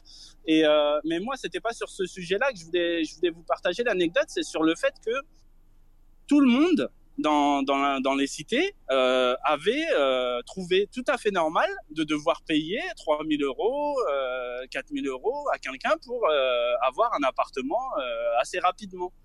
Et ça, euh, c'est- pas, c'est pas, c'est pas une nouveauté, c'est pas une nouveauté. hein, Ça se fait dans plein de banlieues. je- je Oui, je dis pas que c'est- corruption de. ouais. Ouais, je dis pas que c'est une nouveauté. Local, je, oui. je dis que la, la corruption. Attends, juste termine. Je dis juste que on- est-ce qu'on peut accuser de corruption euh, Monsieur Champion euh, dans ce cas-là ou sachant que On c'était va pas pas, l'accuser de directement. corruption, étant donné que tu Ouais, l'as ouais. tu l'as nommé plusieurs fois, on va pas l'accuser de corruption, on va éviter de l'accuser de quoi que ce soit. Ouais, et, ouais, euh, bon, voilà. va- Sachant, sachant que c'était pas lui directement, c'était euh, les organismes, Mais, euh, mais on, on peut pas parler de façon de corruption euh, directement auprès de, ceux qui reçoivent l'argent, puisque au final, c'est tout le monde qui participe à ça, euh, vu que les gens qui, qui, acceptent de payer pour doubler des autres qui attendent depuis 10 ans sur, sur les listes, ne, ne se posent pas la question. Vu. Mais pour moi, ils sont, ils sont plus responsables que, que ceux qui prennent l'argent. Et euh, le dur, quand il y a eu euh, une, une enquête de Élise Lucet qui, qui révélait ces pratiques-là, euh, je me suis dit, mais tu vois, c'est dommage que Élise Lucet, elle fait pas, elle fait pas le, travail, le travail aussi de l'autre côté, en disant, ben oui, mais c'est tout, c'est tout le monde qui est responsable de cette situation-là, quoi. Franchement, franchement, tu sais, Mani, je vais te dire un truc. Pourquoi tu veux que des gens quittent leur logement Quand moi, je connais d'ici qui ont des qui ont des F1, attends, F1, 2, 3, qui ont des F3 et qui payent 50 euros de loyer, 100 euros en France. Si jamais tu touches le RSA, t'as les APL.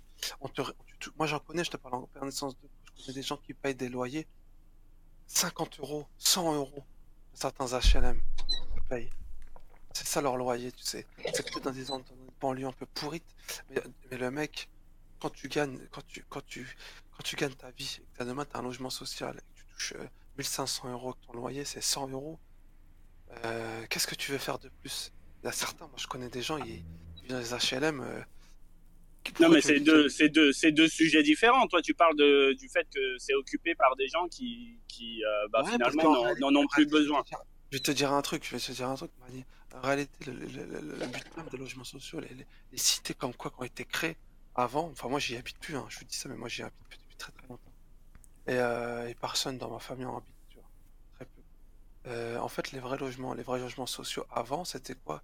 C'était fait pour les gens qui travaillaient, souvent en périphérie des villes, qui travaillaient dans Paris ou qui travaillaient dans les, dans les usines autour de leur habitation. Chez moi, il y a des cités, on appelait ça cité SNCF, parce que les gens travaillaient à la SNCF. Donc ils logeaient les gens dans, un, dans, un- dans des, dans des Non, mais je, je sais tout ça. C'est c'est pas de ça que Non. je parle. Moi, Non, mais moi, pour finir, attends, j'ai pas fini. Ouais. Et en fait, aujourd'hui, ce que, ce que devrait faire l'État, je l'État, c'est qu'en fait, bah, de réguler tout ça.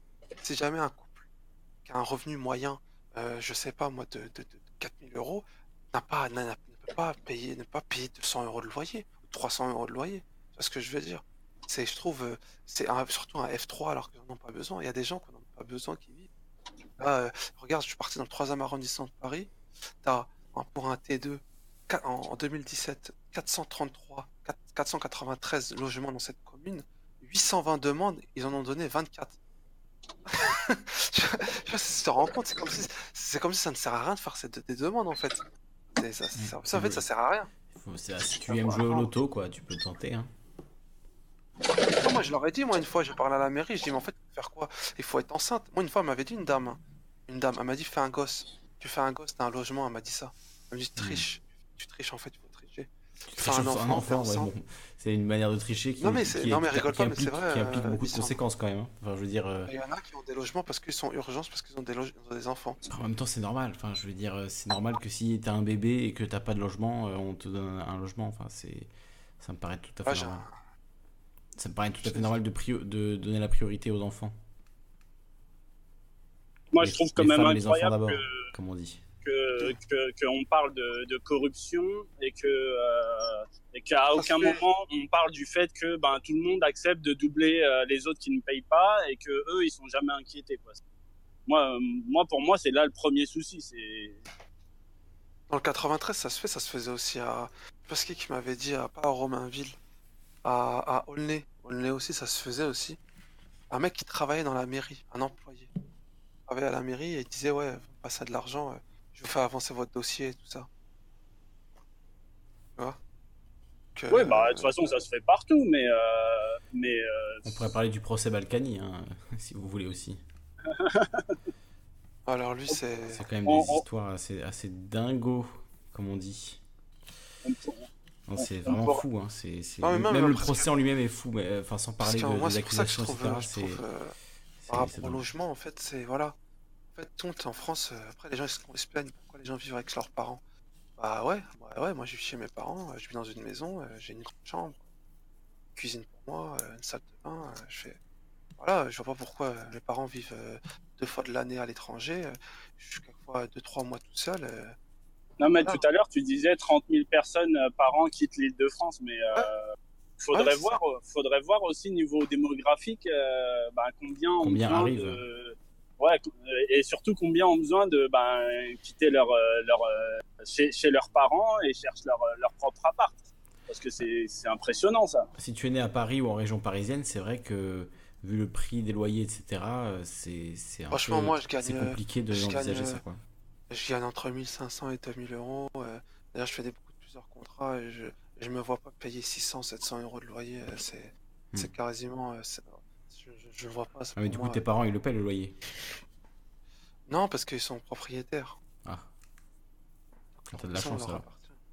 Et, euh, et, mes, et tous, mes, tous mes frères et sœurs, ils sont tous quittés. Ma sœur s'est mariée, mon frère s'est marié, mon autre frère s'est marié. Donc, euh, tout le monde a quitté le- la maison. Et Sauf Marcus Ah, ouais. qui reste à la maison à jouer à World of Warcraft. et qui voyagent Ouais. qui voyage, Qui bah voyage, ouais, ouais, pourquoi voyage.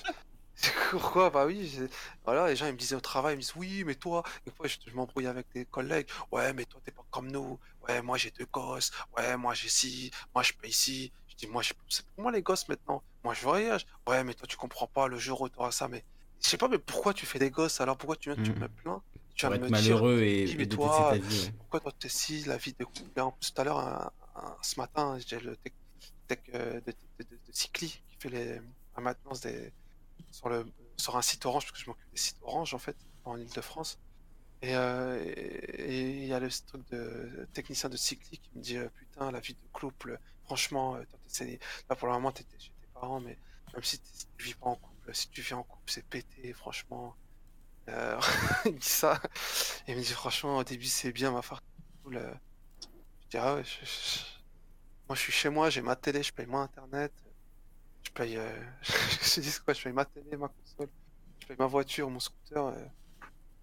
Voilà, je sais pas pourquoi je voudrais. euh, Seule dépense. Après, il me dit, j'ai un collègue me dit Oui, mais toi, ta seule dépense, c'est rien. Bah, pourquoi tu te plains alors? Pourquoi tu fais des gosses? Hein? Pourquoi tu viens me donner des leçons Ah ouais, c'est vrai que c'est bizarre cette façon de dire ouais quand t'auras des gosses toi aussi tu seras des gosses? Pourquoi toi tu aussi t'es tu seras marié à- malheureux tu verras quand t'auras des gosses Mais fallait, pas en faire alors hein. réunion. il y a peut-être des Ah, gens il aussi qui font des enfants pour euh, quelque part se s'obliger à, à avoir une raison de travailler et trouver une espèce de sens quoi ils se disent que c'est faire des enfants le sens donc ils en font mais en fait ils ont pas vraiment réfléchi euh, à l'implication que ça a de faire un enfant quoi c'est comme si ça existe vraiment les gens qui font des enfants pour avoir un logement social je pense que c'est voilà, c'est des vrai, choses c'est les vrai, plus, c'est vrai, ça, les plus débiles débile. possibles hein. on peut pas faire quelque chose de plus débile quoi c'est ne pas non, réfléchir à la moi, conséquence d'avoir un enfant juste parce que tu veux un, un logement social enfin c'est Moi, j'ai connu une dame, une, une, une, une- je me rappelle, c'était une Ivoirienne. Oui, Ah, bon, bah, après, si tu, un si, tu, si tu vis forcément dans un, dans un taudis et que c'est la seule solution, peut-être que là c'est envisageable. Mais quelqu'un qui le ferait juste pour payer un peu moins de loyer et avoir un logement social, j'ai jamais entendu ça. Quoi. Pas un logement pour avoir la facilité, pour améliorer la. pour améliorer la. la- Mm. Tiens, en parlant de ça, je vais tester logement social Neuilly-sur-Seine. Pour voir, j'ai envie de savoir, ils ont combien de. Ah, voir les, villes- les villes. Les villes Voilà, un peu bon, bon courage. Oui, puis il Alors, faudrait, Neuilly faudrait voir les revenus des gens qui y habitent aussi. Hein. C'est c'est quand même. euh, Non, non, je, je suis alors Neuilly-sur sur Mais bon, après, le fait qu'on donne la priorité aux, aux femmes avec enfants, ça me paraît. euh, Enfin, aux Alors, sur avec des Seine, jeunes, en, en ça paraît 2017, normal, pour un studio, il y en a 251. Ils ont, il y a une demande, il y a 420 personnes qui ont fait la demande pour un T1. Il y en a eu 19 qui ont reçu. Pour un T2, il y a 729 demandes. Il y a eu 40 personnes qui en ont eu. Pour un T3, il y a eu 539. Il y en a eu 43 qui en ont eu. Et pour un T4, 215, il n'y en a eu que 22. C'est énorme, hein. ça compte, ça fait quoi? Ça fait 40, 80, 40. C'est presque 84 personnes qui ont eu un logement en 2017 chez eux. Sur euh, plus de, 1000 de 2500, je pense. Plus Oh, mais après, 2000. si- s'il y a des gens qui occupent déjà les- ces logements, je veux dire, ils restent pas vides ces logements sociaux. Enfin, quand tu, je sais pas où tu vois ces chiffres d'ailleurs, parce que là on est sur la Ah, page. c'est sûr, du- je te les donné, je te les ai donnés sur le site. Là, je Alors c'est c'est quoi? Consulter les chiffres clés du logement social dans la commune? Ok. Ouais, c'est ça. On va regarder. Tu, tu cliques Allez, dessus et ensuite tu choisis la ville que tu, que tu décides. euh, Donc en Corse, euh, il y a eu euh, nombre de logements. Mais tu vois, il y a écrit nombre de logements dans cette commune au 1er euh, janvier 2017. 100 en T1. Il y a 100, 100 studios. Nombre de demandes de logements 189. Nombre de logements attribués 6. Mais est-ce que sur ces 100 logements, euh, ils sont tous disponibles immédiatement Je crois que c'est juste le nombre Mais de logements. mais euh, non, c'est voilà. c'est le parc en fait. C'est juste voilà, le parc immobilier, exactement. Donc euh, ça ne veut pas dire que ces 100 logements, euh, il y a euh, 100 personnes qui pourraient y prétendre et que finalement, vu qu'il n'y a eu que 6 personnes attribuées, il y en a 94 qui vont rester vides. Je crois que c'est pas du tout comme ça que ça fonctionne. C'est Non, juste non, qu'il y en non, avait non, c'est 6 pas du tout ça, disponibles et ils en ont voilà, de, donné 6. Quoi. Ah bah oui, c'est comme ça, mais c'est comme ça depuis tout le temps. hein. Comme il le Mais disait, les gens, les gens ils, ils laissent pas la place parce que c'est c'est avantageux. Mais moi, mais moi j'ai déjà eu une dame à la mairie qui m'a dit honnêtement, elle m'a dit écoute, euh, si toi tu gagnes, tu gagnes, tu as des gros salaires, n'hésite, ne sert à rien de demander, même si tu fais des demandes de logement, tu, tu, tu, ça va être priorité, ça va pas être toi quoi. Elle m'a dit ça comme ça, hein. Ah franchement, oui, ils mais sont honnêtes, hein, elle me l'a dit tout de suite, elle me logique. dit franchement, elle me dit tu gagnes bien ta vie, tu, tu peux travailler dans, tu peux aller dans le privé, euh, euh, ça c'est c'est pas fait pour toi. C'est moi C'est j'ai logique compris, en même temps, Marcus. hein. C'est hein. normal. Ouais, mais tout le monde- tout le monde va payer, euh, sinon moi je reste ici et puis c'est tout. hein. Je suis bien. euh. Tu vas chez tes parents et voilà. hein. J'ai une maison, j'ai un jardin, il y, a des- il y a des rangs piqués, je m'en occupais. Je tourne la pelouse et j'ai un chat et des poissons. Je pense que Adjeb résume bien le- le- la question. Alors déjà, il nous dit que ça a été abordé dans le dernier cache investigation. Si quelqu'un a le lien, euh, ce serait très sympa de le mettre. Moi, je le regarderai après l'émission. Euh, il nous dit, après, il y a logement social et logement social. C'est exactement ce à quoi j'étais en train de penser. Euh, si c'est pour être dans un immeuble pourri avec des murs en papier, au secours. Il existe aussi le contraire. Un couple d'amis avec trois enfants vient d'obtenir un 100 mètres carrés avec 40 mètres carrés de terrasse au dernier étage d'un immeuble moderne dans un quartier calme à Ivry pour moins de 1000 euros, le rêve. Euh, donc euh, oui, il y, a- il y a effectivement euh, de tout. Il y a les des- logements, les- les il y a des logements sociaux qui sont, qui sont très bien et qui sont attribués ben, à des personnes euh, qui ont voilà, le capital qui va avec, alors que Ah bah euh, oui, les logements moi, sociaux pourris sont évidemment. Enfin, voilà, c'est pour ça que Je sais pas quand il y a des demandes, quand il y a des demandes et qu'il y a des obtentions, ça ne veut pas forcément dire que les gens ont obtenu un super appart. Parfois, c'est un deux pièces euh, euh, en, décrépi- décrépitude, parce qu'il y a des endroits du, du parc de chaque commune qui sont pourris aussi. Donc, euh, c'est. Ma- Mani, tu sais, je vais te dire une anecdote. J'ai un ami à moi qui travaille chez, dans ma ville là, qui travaille à Carrefour, Carrefour Market, tu vois. Quand il a, il a eu son, il travaille son CD depuis 4 ans. Il a fait une demande de logement dans la, dans la mairie, dans ma ville. Il, on lui a, il a, il a eu le pourcent patronal, en fait, qui accélère, tu vois, je pourcent patronal. Ouais, il a eu, il a une- il- on lui a proposé un studio dans un- une grande cité, il a refusé. On lui a dit, écoutez, si vous refusez une deuxième fois, vous pouvez pas. Ils lui ont reproposé un autre studio dans un autre, euh, dans une autre cité en- dans la ville en bas, sur euh, Villeneuve. Et euh, ils l'ont proposé, et tu sais quoi, il a accepté. Tu sais, il paye combien de loyer Il paye 250 euros. Un studio, Ah hein, oui, c'est juste une pièce. Mais il m'a dit, il m'a dit en un an et demi, j'ai eu à peu près, parce que j'ai fait une demande, parce que aussi je travaille, j'ai un CDI, je touche euh, 1500 euros, 1600 euros, et j'ai pas le droit aux APL, je crois, Ouais. il m'a dit. Euh, mais il m'a dit, j'ai fait cette demande, et euh, m'a dit, voilà, après ils m'ont donné ça, euh, c'est- pourri un peu. C'est pas énorme, mais c'est juste un. Bah, c'est comme le, c'est comme le Jacques Grimaud là quand je l'avais aidé à déménager, euh, il a eu un appartement HLM en face du Sacré-Cœur, euh, rue Lamarck, c'était euh, Ah vraiment le top du top. Hein. Ouais. Et, et, juste parce que bah voilà, il avait le RSA, il avait plus de 60 ans, et ben il a eu la crème de la crème. Quoi. Ouais, mais ça, tu sais que ces appartements, ces, ces HLM qui sont dans Paris, de certains arrondissements, les mecs les lâchent pas. Hein. Ah bah Jamais, là, hein. Lui, il va mourir dedans, je pense. Il lâche pas. Et quand tu vois tout ça, quand tu vois les gens dormir dans la rue, euh, quand je vois. Euh, quand je vois... Parce qu'après, moi je, moi, je me dis, j'ai un logement, mais pour moi, je peux En même temps, si tu les sors de leur logement social, ils vont dormir dans la rue à la place des gens que tu auras relogés. Donc je pense pas que ce soit la solution de, de virer bah, les oui. gens des logements sociaux. Il faut juste en, soit en créer plus, soit réquisitionner des bâtiments et les, ouais, les réhabiliter et, les, voilà, et en faire des logements. Mais tu vois, quand j'entends 200 euros un studio, je pense que ça devrait être juste le prix qu'on paye pour un studio. Il ne devrait pas y avoir de spéculation sur les prix de l'immobilier. 250. Voilà, 250 euros si tu veux, 250 euros pour un studio, ça devrait être juste le prix euh, voilà, de, de, du loyer d'un studio dans toutes les villes en fait. Enfin, c'est complètement fou que en fait, le, l'argent permette de, changer à ce point-là euh, la, valeur, la valeur de l'immobilier. quoi. C'est Et quand tu travailles. Ça devrait être déconnecté en fait. quoi. C'est complètement fou. T es, t es, quand tu travailles à la mairie, tous les employés de la mairie, ils ont tous des logements sociaux. Tous, tous, les mecs qui travaillent, euh, en parlant de travail à la voirie, au service jeunesse, euh, sont tous avantagés par, par, par, ce système. Ce que disait tout à l'heure ce qui est, ce qui est juste en plus, c'est la corruption.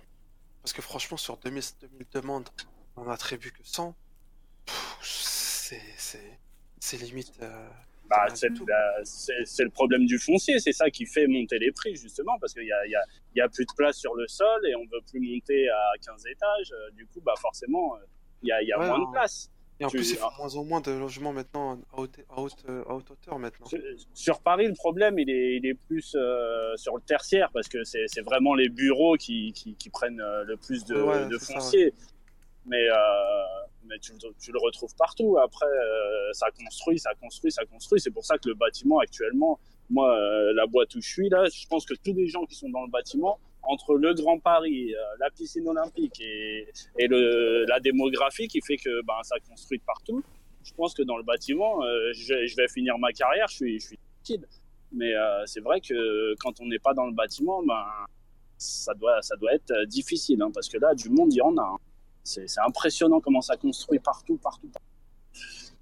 Non, mais le, le, il y a aussi, euh, moi, quand je, comme je suis souvent en voiture, donc je tourne en Ile-de-France, parce que je, je m'occupe de la maintenance des, des sites d'Orange.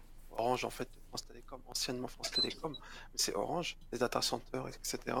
Ah, j'ai mon voisin, il fait la même chose. Euh, en fait, je m'occupe de la maintenance des. Vous êtes, vous êtes voisin. Non, non, mais c'est vraiment c'est un boulot en fait un peu tranquille, honnêtement, c'est tranquille, mais on roule beaucoup, donc on fait beaucoup on va dans Paris, en banlieue. Et franchement, euh, quand je vois là aujourd'hui comment c'est devenu en, l'espace en l'espace de. On voit vraiment en fait l'impact des, conflits mondiaux, euh, régionaux dans le monde, donc nous, l'impact chez nous. Quand tu vois, quand je vais à Porte de la Villette, Porte d'Aubervilliers, Porte de Cléancourt, j'ai des gens, j'ai l'impression que c'est le tiers-monde, quoi. J'ai un mec, une fois, j'étais sur le périph, il a sauté dans le périph, il courait. J'ai failli le tuer, c'était un migrant, il dormait dans une tente. J'ai klaxonné, je lui dit, mec, qu'est-ce que tu fous? Il me dit, ouais, t'as tu... pas des pièces. J'ai pété un plomb, j'ai dit, mais c'est qui ces gens? L'autre, il vient me toquer à ma vitre, il m'a demandé 5 euros une fois. Un, un je sais pas, c'était un blédard, je crois, ou je sais pas qui, il me vient de voir, il me dit, s'il te plaît, s'il te plaît, mon frère, t'as pas 5 euros, je dois déjeuner et tout. Je vois, bah, tu, mon gars. Les... Tu, tu, me dis ça, je suis à Port de la Chapelle, là, il y a les tentes à côté de moi, là. non, mais pour ça, ça n'existait pas, quoi, ça avant, c'est triste. Tout à l'heure, je sors de chez moi, je vais voir, je vais chez Renault, je vois une Syrienne avec sa mère, la Syrienne, elle a l'âge. Oui, mais tu vois, oui, mais tu vois, tu, regarde, tu vois, l'année la, dernière, j'étais au Portugal et je parlais avec les anciens du village euh, là-haut. Et ils, m'ont raconté tous la même chose, alors que, que c'était de, de, à plusieurs jours d'écart. Ils m'ont tous raconté la même chose, comme quoi qu'ils ont été à pied, ils ont passé pendant euh, la dictature euh, portugaise, ils ont passé la frontière euh, en Espagne, etc. Et que quand ils sont arrivés en France, eh ben, ils ont vécu et ils m'ont tous dit exactement comme les Roms au pont de Bondy, etc. On, on, a vécu dans des camps comme ça et on s'est installé et regarde maintenant, bah, on, on, a réussi finalement. Si c'était à refaire, on le referait. Donc c'est aussi ça qu'il faut qu'on se rende compte, c'est que là les gens ils viennent. Euh, on, non mais le chemin qu'ils ont parcouru quand même. Hein. Moi, Ah moi, je oui, voyage, moi, je voyage, j'ai mon sac à dos, j'ai mon passeport. Hein. Oui, mais là, tu moi. vois, oui, vois, mais tu vois, faut, faut, faut pas tomber dans le avant, ça existait pas, parce que eux-mêmes, ils m'ont dit, euh, parfois, ils mangeaient, Ah j'ai pas euh, dit ça, moi. J'ai dit, euh, on est au 20 on est, on est quand même en France, on n'est pas dans les conditions des années 60. Euh, c'est, je trouve que l'État qui, laisse ce genre de choses comme ça, euh, Ah, il fait beaucoup, il fait beaucoup quand même l'État, faut, faut pas, faut pas abuser. ça- ouais, il fait beaucoup, mais ça s'est empiré. Tu sais qu'il y a des maladies qui peuvent se développer. Tu sais? Ah oui. Ah oui, non, mais ah, après, après c'est compliqué parce que faut, faut les voir aussi, tu sais, ceux qui, ceux qui, ceux qui leur donnent un, le chèque là pour qu'ils retournent en Roumanie, ils acceptent le chèque et après ils reviennent le lendemain ouais, avec une Moi, chez camionnette. moi, ils ont démantelé, ils ont démantelé un camp vers chez moi et ils sont repartis de l'autre côté. C'est, euh, bah, il y a, il y a 5 heures euh, d'ici en Roumanie en camionnette, alors euh, c'est sûr que non, pas ça doit 5 heures quand même pas, c'est pas 5 heures. Ah, bah, en tout cas, ça doit, ça doit être vite fait. Non, le... non, mais la condition des migrants, c'est, c'est, euh, c'est quelque chose de très, très, très. euh, euh, Moi, c'est horrible. Je sais pas leur situation, comment ils. Je vois. la- Non, mais c'est surtout le conflit, parce qu'en réalité, on parle des migrants qui viennent d'Afrique. Quand tu te souviens, Lissandre, quand tu faisais les émissions, tu ça, le conflit en Libye, quand ils ont tué Kadhafi. Rappelle-toi ce que disaient les gens. Rappelle-toi ce qu'ils disaient, disent que si vous tuez Kadhafi, il y aura un très gros problème d'immigration Mm. qui va traverser la, la Méditerranée. Tu te souviens? Ouais, ouais. Kadhafi l'avait dit lui-même. hein. Ouais, il l'avait dit, il a dit, c'est vrai en plus ce que tu dis. Il a dit si je meurs, je- vous êtes, il y aura des millions de migrants qui vont débarquer sur vos côtes. Et ce qu'il a dit est vrai. hein. Et dans quelles conditions Il faut voir la traversée, on en avait parlé. Il y a une- On a fait toute une émission euh, sur euh, des témoignages, et notamment des témoignages de migrants. La traversée de- du désert jusqu'aux côtes libyennes, Et sans c'est parler, c'est et l'enfer. sans parler hein. ici, Et sans parler de l'esclavage, et sans parler de parce que là, je sais qu'on a, qu'on a découvert. euh, Pardon. et, et Mani, les gens qui viennent leur donner 30 euros, 40 euros, 50 euros pour travailler euh, de dehors, dans, dans- dans- dans des chantiers, chez, chez des gens, euh, couper des arbres, euh, faire des tranchées, faire le ménage pour les femmes, euh, les exploitations, comment Mhm. ils sont exploités. Faut voir comment ils sont exploités. Hein. Moi, je parle de... Ah ouais, c'est clair. C'est clair. exploitent des gens, des migrants, des- ils les ramènent. hein. C'est c'est une exploitation pure et simple. Et les mecs de Deliveroo, je sais pas si vous avez entendu parler, qui faisaient travailler les, qui faisaient travailler en fait des migrants avec leur vélo. Le mec travaillait pas, il leur donnait 40%. Et lui, il faisait du vélo, il allait faire ses courses à sa place. Avez entendu parler de ça? Non, j'ai pas entendu parler de ça, non. C'est absolument, absolument abject, mais. Si, si, il y avait des gens de Deliveroo, de Uber Eats, qui donnaient les vélos à des migrants, qui allaient travailler pour eux. Et en fait, quand ils finissaient, lui faisait 2000, 2500 euros, et lui donnait 400 euros. À la fin du mois, il dit Tiens, ça t'a payé, tiens ça, vas-y. Je vous jure, c'est vrai, faites une recherche. Attends, je retrouve cette, cette news. Euh, migrants euh, Deliveroo, attends, je vais la retrouver. hein. Moi, j'en ai vu un se faire rouler sur le pied l'autre jour, là, Deliveroo. Là, je me, je me demande euh, comment ça se passe euh, sur, son, sur son accident de travail. hein. Ça, ça Ouais, il doit faut- pas être Ils fameux. sont obligés de prendre des assurances euh, de leur côté, hein, les, les gars de Deliveroo. je, je vous envoie, je vous envoie ils le lien. ont- Ils ont pas de. euh, ils ont pas d'a- d'assurance, ils ont pas de. Effectivement, le droit les protège pas directement. Ils sont obligés de se, de se sécuriser de leur côté. S'il a pas pris d'assurance, ça peut être compliqué pour lui. Non, je vous ai, je vous ai balancé l'article. Euh, Alors mer- merci à Jelou pour le cache investigation. hein. Je donne le nom pour euh, ceux qui nous écoutent. Cache investigation, un logement social contre une enveloppe de cash.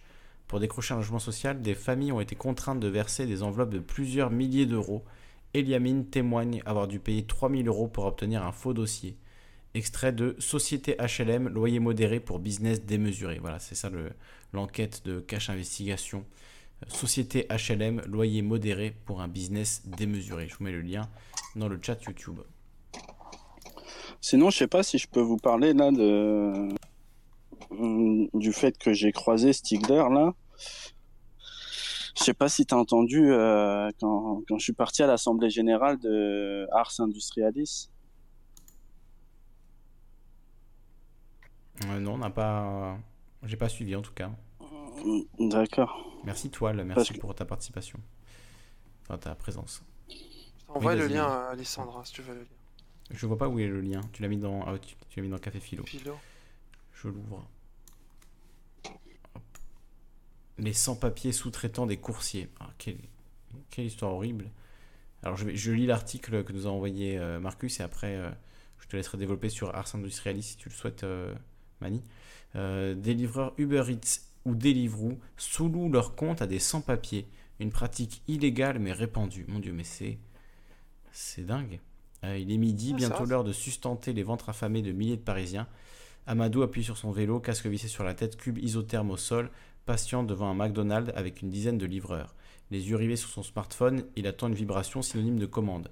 Ce Guinéen écume les rues de la capitale depuis trois mois. Pour manger, ne pas dormir dans la rue. Je préfère être exploité plutôt que mendier ou voler, quitte à violer la loi. Lance l'homme de 29 ans débarqué en France il y a six mois. Amadou fait partie de ces travailleurs vulnérables arrivés discrètement dans le monde des plateformes de livraison de repas à domicile et sans papier, des cyclistes non déclarés et sous-payés, une nouvelle forme de travail au noir qui prospère dans plusieurs grandes villes comme Paris ou Nantes. Pédaler pour Uber Eats, Deliveroo, Stuart ou Glovo nécessite un statut d'auto-entrepreneur et des papiers d'identité en règle. Impossible pour une personne en situation irrégulière de jouer les coursiers. Mais des auto-entrepreneurs peu scrupuleux ont flairé la bonne affaire ils sous-louent les identifiants de leur compte à des étrangers qui effectuent les livraisons à leur place. En contrepartie, ils prélèvent jusqu'à 50% de leurs gains. La logique est qu'un exploité exploite un encore plus faible, résume Amadou, qui reverse un tiers de son gagne-pain à son loueur. De ces pérégrinations, aucun sans-papier ne retire de gros bénéfices. Amadou pédale pour environ 150 euros hebdomadaires. Il récupère l'argent toutes les semaines, toujours en liquide. Sac Stuart sur le dos depuis un an, Kofi patiente sur un trottoir à quelques rues de là. Un livreur en scooter flanqué d'une veste Uber Eats s'arrête à sa hauteur, lui tend plusieurs billets et repart. La transaction n'a duré que quelques secondes. Kofi vient-il de récupérer sa paix? Avec son vélo trop petit et sans vitesse, cet Ivoirien d'une trentaine d'années prétend être propriétaire de son compte, en concédant cependant ne pas avoir de papier français.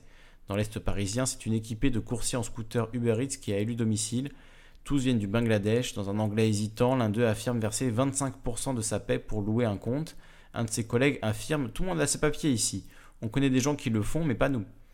Le phénomène est visible, mais pas quantifiable, car tous ont l'interdiction ont tacite de parler, lance Jérôme Pimot du collectif des livreurs autonomes de Paris, qui évoque une mafia autour de ce statut. Cela a débuté dans les quartiers, les grands frères louaient leurs comptes aux mineurs qui, eux non plus, ne sont pas censés travailler pour les applications. Puis ils sont allés racoler les migrants. Voilà, nous dit euh, euh, l'Express. C'est un long article hein, sur euh, ce sujet. Ah, tu vois, t'as vu? Qui est d'une. Voilà, c'est absolument terrible. Hein, c'est. Ouais, ça se fait, abject, as vu, ça se fait. Vraiment abject. Ça se fait, ça se fait pour les migrants, ça se fait pour n'importe quoi. Tu vas dans la rue, tu t'écoutes. Bah, c'est, oui, toujours les migrants sont exploités. Je veux dire, les restaurants parisiens fonctionnent avec des sans-papiers depuis je ne sais combien de, de générations. Hein. C'est tous les gens qui font la plonge sont, sont des, Pakistanais sans papier, souvent euh, des cuistots, des, des, gens qui travaillent dans l'hôtellerie-restauration. Il, y a, il y a beaucoup, beaucoup de, sans-papiers. Et euh, ça n'a pas l'air de poser problème euh, voilà, depuis des décennies que ça se passe. Et c'est de l'exploitation pure et simple, hein, puisque c'est des gens qui n'ont droit à aucune retraite. Parfois, même ils payent des impôts, mais ensuite ils n'ont pas le droit du tout au, comment dire, à ce qu'ils ont cotisé. Quoi. Donc c'est vraiment la double peine. Bah ça, moi, ça, ça m'intéresserait de le faire, et... mais de laisser toute la paye au gars, tu vois. Oui. Parce que, ah oui, de l'aider, oui. Euh, oui, dans ce sens-là. Là, c'est vraiment... Là, c'est presque, comment dire, il y a un côté euh, macro, quoi, tu vois. Tu, tu fais travailler ton migrant euh, sur ton compte Deliveroo, tu lui, tu lui donnes 50%. après, oui, permettre à quelqu'un de travailler créer des comptes pour permettre aux gens de travailler, de gagner leur vie euh, dignement. Mais après, le problème, c'est que même le statut, effectivement, de Deliveroo, enfin, c'est très juste ce que dit euh, cette personne euh, dont le prénom a été changé, donc je sais pas comment elle s'appelle, mais qui dit la logique est qu'un exploité exploite un encore plus faible. C'est exactement ça, puisque les livreurs Deliveroo, même ceux qui n'exploitent pas des, sans-papiers, sont déjà des, exploités, des, gens qui sont en bas de l'échelle, qui ont une situation très dure. Tu parlais, voilà, de, tu as vu un, un, un livreur Deliveroo se faire rouler sur le pied, s'il n'avait pas pris une assurance euh, de son côté, ben, il, peut se mettre dans l'os et il n'aura pas de, de jours d'ITT payés par euh, Deliveroo, puisque techniquement, il n'est pas euh, salarié de Deliveroo. Donc il joue beaucoup sur cette nuance-là et c'est vrai que c'est assez terrible. Alors je sais pas s'il y a une évolution au niveau de la loi, de la justice, en fait, si ça a été reconnu le, le, fait que un livreur Deliveroo, ben, il, est, il est salarié de Deliveroo et il n'est pas, il n'est pas le, patron entre guillemets de Deliveroo comme il le prétendent. Je sais pas si tu as vu, Lissandre, toi tu as quitté Paris il y a quelques années, tu as vu maintenant, il y, a, Paris, on est envahi, mais envahi par des trottinettes. Oui, il paraît, oui.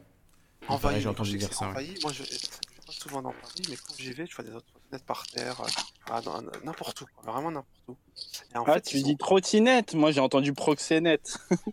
Non, trottinettes électriques. Les Ah, trottinettes, d'accord. là, les trottinettes. Ouais, ouais, il y en a partout, mais à ce bref, paraît, il y en a pas. rentable. C'est pas, ça, c'est qu'en plus, ça pollue la route partout. Bref. Oh, ça, j'aime En fait, pas, t'as- c'est ils ont- sympa. Ils ont, ils ont, ils ont, ils ont quoi Ils ont découvert quoi? C'est qu'en fait, t'as des gens pour les mettre en batterie qui viennent le soir, des camions, les ramassent. En fait, ils se bagarrent. En fait, ils gagnent 5 euros par, par, par trottinette récupérée et mis en charge. Donc les mecs ils ont une application, une trottinette, ils courent, ils courent, ils se bagarrent pour la récupérer pour 5 euros. La mettre dans leur camion. Sauf que les mecs, ils payent eux-mêmes le camion, ils payent eux-mêmes l'essence, ils payent tout de leur poche. Et en fait, ils- Ouais, Est-ce que c'est rentable du coup? Et je sais pas, mais ils doivent les récupérer. Non, mais c'est pire que ça, c'est que il y y a une photo où on voit euh, un comment ça s'appelle un moteur euh, qui marche à- au diesel quoi, qui recharge les une 5, ou une dizaine de trottinettes euh, dans un tunnel. Et, Ah, et là, c'est hallucinant parce que tu te dis ah bah les gens ils se donnent bonne conscience à rouler à l'électrique et en dessous du tunnel, et ben ça recharge euh, au, au diesel. diesel, ouais. Avec quoi une, là, une- comment on appelle ça Une sorte de. Pas un moteur, mais c'est le. Les petits groupes électrogènes. Voilà, un, un électrogène, ouais, c'est un groupe Ouais, voilà, c'est ça. Ouais, au diesel. Bah oui, oui, c'est écolo, hein, c'est écolo, c'est génial. C'est hallucinant. On marche sur la tête. Ouais, je j'ai pas vu de mes yeux du coup toutes ces trottinettes, mais j'ai beaucoup entendu dire que effectivement Paris était envahi de trottinettes électriques, que certaines pouvaient aller jusqu'à 90 km/h, que c'était. euh, J'en ai vu une sur le périph', je crois. Une fois, j'ai vu une vidéo, il y avait un mec sur le périphérique. Sur le périphérique, hein. C'est la mairie de Paris, en fait. Elle a, tout ubérisé, quoi. Tout est ubérisé. Tout le monde, est. Mais tu vois, pour, euh, les, les là, moi, quand je vois, euh, t'as beaucoup de jeunes qui font maintenant, qui livrent en vélo, je me dis, euh, ben, c'est quand même une alternative pour eux, parce que, euh, tu vois, ils ont la, la moitié de leurs potes euh, qui, qui, qui sont en train de pencher pour vendre de la cocaïne, etc. Moi, maintenant, Ouais. on, me le, on me le propose régulièrement, ouais, tu veux pas un petit gramme, etc. Je, je, suis, je suis halluciné. Et puis derrière, euh, je vois des gars qui, qui se disent, bah moi, euh, je vais gagner 2 francs 6 sous, mais au moins, euh, je, vais, je vais les gagner à la sueur. Et je me dis, si- s'il n'y avait pas cette alternative, bah, au bout d'un moment, tellement ils bah, ils, ils seraient, ils seraient tentés de, de faire comme les potes. Mais euh, Tu vois, il y, a- il aujourd'hui, y, a toujours, il y a toujours quand même des, des, des bons côtés. un aspect euh, positif, sais, Ah, moi, j'ai un pote effectivement qui adore faire du vélo et du coup, bah, ça lui paraît être une, une façon de gagner sa vie qui, euh, qui lui est moins répugnante que d'aller dans un bureau, euh, que de pointer ou que de faire ça. Au moins, il, il s'organise comme il veut. euh, enfin, il, il- y voit finalement un bon côté, même si c'est de l'exploitation Ouais, voilà. et qu'il aimerait être payé plus. Et que finalement, si demain Deliveroo décide de, au lieu de payer la course 6 euros, il la paye 3 euros. Enfin, c'est, je sais, les, les tarifs, je dis n'importe quoi, mais ils sont quand même maîtres de, de, de ton mode de vie. C'est ça qui est assez terrible. C'est que tu es esclave d'une, start-up avec 5 mecs euh, en polo qui te. Tu vois ce que je veux dire 5 hipsters qui te, qui Ouais, te mais tu vois, complètement en fait et qui t'utilisent comme une machine euh, sans reconnaître en plus que tu es leur employé. quoi. C'est ça qui est délirant. Mais, mais tu vois, c'est pareil que mon, mon parcours à moi. 610. J'ai fait de la Ça, ça sécurité. coupe un peu la euh, manie, on t'entend pas. ah, Excuse-moi. Là, là, ça va mieux, là? Ouais, je crois. Euh, c'est c'est comme mon parcours à moi. J'ai été faire de la sécurité parce que j'avais pas de diplôme et euh, avec la sécurité, c'était un travail de bah, un peu un peu comparable. C'est juste pour pour mettre un petit peu d'argent et tu sais que tu tu vas pas faire ta vie avec ça. Mais avec ce petit argent, et ben tu peux après te lancer pour euh, d'autres choses et et c'est quand même euh, c'est pour ça que je dis il y a quand même un bon côté puisque moi j'en j'en suis aussi euh, sorti par là que un travail très précaire qui fait que ben tu arrives à, à économiser et après ben tu payes une formation pour un, un travail au-dessus quoi. T'achètes des bitcoins. Non non, moi j'ai payé euh, de ma poche mon, mon permis poids lourd en fait. Et ben, si tu avais mis euh, tout l'argent de ton permis poids poids lourd, si tu avais mis tout l'argent du permis poids ça. lourd dans des bitcoins, et ben, tu serais milliardaire aujourd'hui, Mani. non, ça n'existait si pas tu le l'avais fait en Bitcoin. 2008, si tu l'avais fait en 2008, c'était c'était réglé quoi. Tu, tu sais, tu sais, tes permis poids lourd, j'ai un ami qui l'a passé, super lourd là. J'ai Ouais. monté avec lui, j'ai bien fait Paris-Tour. J'ai fait Paris-Tour, je crois, Paris, euh, non, euh, Paris-Poitiers, je crois. Et euh, il va jusqu'à Bordeaux et j'ai fait ces tournées avec lui une fois dans son camion avant, avant qu'il se fasse licencier, parce que là, il est en, il est en- est en bataille de prud'homme, il attaque au prud'homme en fait. C'est qu'en fait, il travaillait lui avec, euh, je sais pas si tu dois connaître cette société, c'est les frères Ducrot. ça dit quelque chose, la société du groupe. Ouais, ouais. Et en fait, il a travaillé avec lui euh, avant, pendant des années et des années. Et un jour, ils l'ont cherché sa petite bête. Euh, ils l'ont. Ils l'ont. Ils l'ont. euh, En fait, ils l'ont ils l'ont attaqué en prud'homme et euh, ils ils l'ont dit T'as pris le chemin inverse. Après, en fait, t'es arrivé en retard parce que t'as pas pu éviter des bouchons. Et il les a attaqués au prud'homme et lui, il a- il l'a mis, il mis à pied alors que ils n'avaient pas le droit de le mettre à pied. Il a Mhm. pris une avocate et là, il est au prud'homme, il a peut-être gratté 5 15 000 euros. Qu'ils Ouais, ah, si j'ai bien compris, ils l'ont, ils, ils ont essayé de le virer parce qu'il était arrivé en retard alors qu'il pouvait rien y faire quoi. Alors que c'est pas de sa faute, mais il cherchait des petites bêtes parce Ouais, changé oui, c'est ça. Après, tu cherches la petite, euh, exactement. Attendez deux secondes. S'il a gagné, c'est plutôt une bonne nouvelle euh, finalement. Euh, bon, messieurs, écoutez, cette antenne libre, je, je ne sais pas trop euh, où elle va, mais écoutez, ça s'est plutôt bien passé. On a, on a une bonne discussion, on a, on est passé de un peu tous les sujets. Je sais pas si tu veux ajouter quelque chose pour conclure. Ah si, il y avait quelque chose dont j'ai pas parlé du tout. C'est la vidéo que nous a partagée Agnès. Euh, je vais remonter dans le fil. Elle nous l'a envoyé un peu partout. Euh, voilà. Euh, Est-ce qu'on peut en parler un peu? Je sais pas si t'as regardé ça, euh, Mani. euh, pour euh, Switch Euh, non, c'est quoi la vidéo? C'est pas la. Merkel dévoile son ambition sinistre avec Macron. Ah ouais. Hashtag 4ème Reich face à USA, Russie et Chine. Euh, bon, je vais pas vous Ouais, passer mais- la vidéo, je vous mets le lien si vous voulez le- la voir. Euh, je vous mets Bah, le moi- lien. Ta, ta, ta. ouais, Comme Moi, je te disais, euh, euh, Mani, et en fait, là, mon pote, là, qui, qui... franchement, ça s'est passé, il, est, il a- il s'est retrouvé au chômage, il m'a dit, ils m'ont mis à pied de deux semaines, ensuite, il leur a envoyé un courrier, pourquoi vous mettez à pied, ils ont eu le rendez-vous, et ils lui ont dit, ouais, que tu t'es arrêté à telle période, alors qu'il m'a dit, moi, je sais pas, c'est- en fait, il avait... parce qu'en fait, lui, c'est plein, il m'a dit, il voulait me virer, mais il voulait que je démissionne, parce que quand il est revenu de vacances, il est resté un mois, un peu plus, c'est ses vacances, ils ont pas aimé qu'il reste un mois, quand il est revenu, ils ont changé de tournée, au lieu de reprendre sa tournée à côté où il habitait, il devait aller de l'autre côté de Paris, récupérer le camion pour ensuite faire sa tournée. Donc il perdait du temps. Et il m'a dit, franchement, ça me fatiguait. Et un Hmm. jour, ils ont sorti. Ils ont de a le briser émotionnellement, quoi. Enfin, de, Voilà, ouais, en de fait, briser vraiment, c'est quand tu vois, quand- franchement, honnêtement, quand je vois, ce, quand je vois le monde du travail comme ça, c'est vrai que c'est hypocrite. Quand même, Oui, mais c'est de sa faute à lui. Il a le permis poids lourd. euh, Son patron, il lui cherche des noises. Il c'est pas les boîtes qui manquent hein, dans ce domaine. Non, je sais, je sais, non, mais bref, ils ont.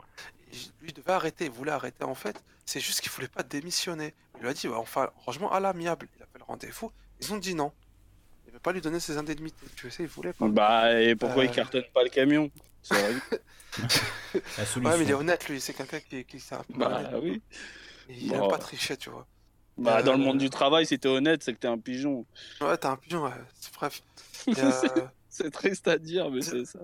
et, et lui, et lui, il me dit quoi? Il me dit, euh, il me dit, ouais, après, et là, il a pris une avocate et euh, il est parti. Là, ils ont fait, il a eu son, Bonjour à tous. il a eu, il est passé au, au tribunal, là, il y a pas longtemps. Il attend maintenant.